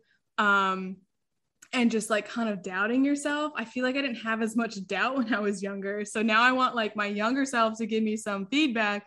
I'm actually going back in time to when i was younger and trying to um get more of that young person energy uh back into my life of just like exploring and having like complete confidence and nobody's torn you down yet and told you that life sucks or anything you know that kind of that kind of stuff. Um so i would be listed i would actually probably just want advice from my younger self on like how to just do your thing and don't you know like let other voices in your head um tangle you up and and uh, mess you up in your process. And you know painting in the studio is all about silencing the voices in your head. Um, and maybe i didn't have enough voices in my head to like make me a better painter when i was younger. And that's the whole being a good painter. But uh, i think that the point of what i'm trying to say is like to get back to the point of like not uh, having the voices in my head and me and then something new will come up. Um, that's really good advice. I this this whole time listening to you like i feel like i learned so much and like the experiences that you had like i didn't really understand them. I saw them online but like it's so cool to actually like hear them from you. So so thanks so much for coming on. I hope this was a good experience for you. Oh this is great emily. It's so good to talk to you again and rekindle what we had in school and yeah just like get to know each other more and talk about the process of being a painter. I really enjoyed it. Thank you Oh, that's awesome. Well, the last thing that we'll do b- before I, I stop recording is uh, I always want to end with how people can reach out to us. So if somebody listens to this and and they think that you're so cool and they want to like talk to you about painting or talk to you about going to art school or um or they want to see your work or something like that, uh, what what I do is I'll say my name and I'll say a little bit about me and how people can reach out to me, and then uh, we'll finish up with you and then we'll close up the podcast. Does that sound good? Sounds great. Awesome. Take Perfect. Oh. well, uh, well, hi. My name is Emily Giordano.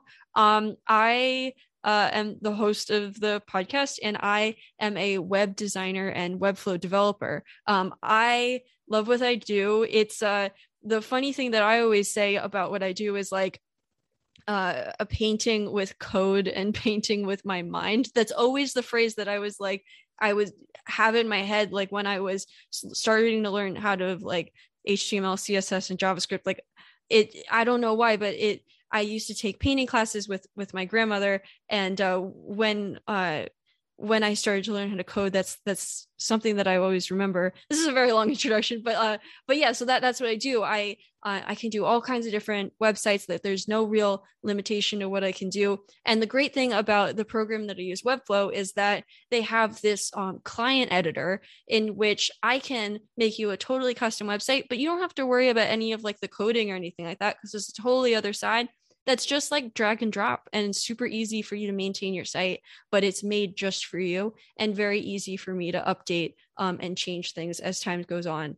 Um, so that's who, who I am. Uh, if you want to reach out to me, uh, my email is Emily, E M I L Y, at greatdesignlead.com, or you could find my website, which is greatdesignlead.com com and also i have a youtube channel um, which i do uh, website reviews of different people's websites um, so you can see how i react to to other people's work and also you can see like really great work from other people in case there's something you like of their sites that you might want to incorporate into your own.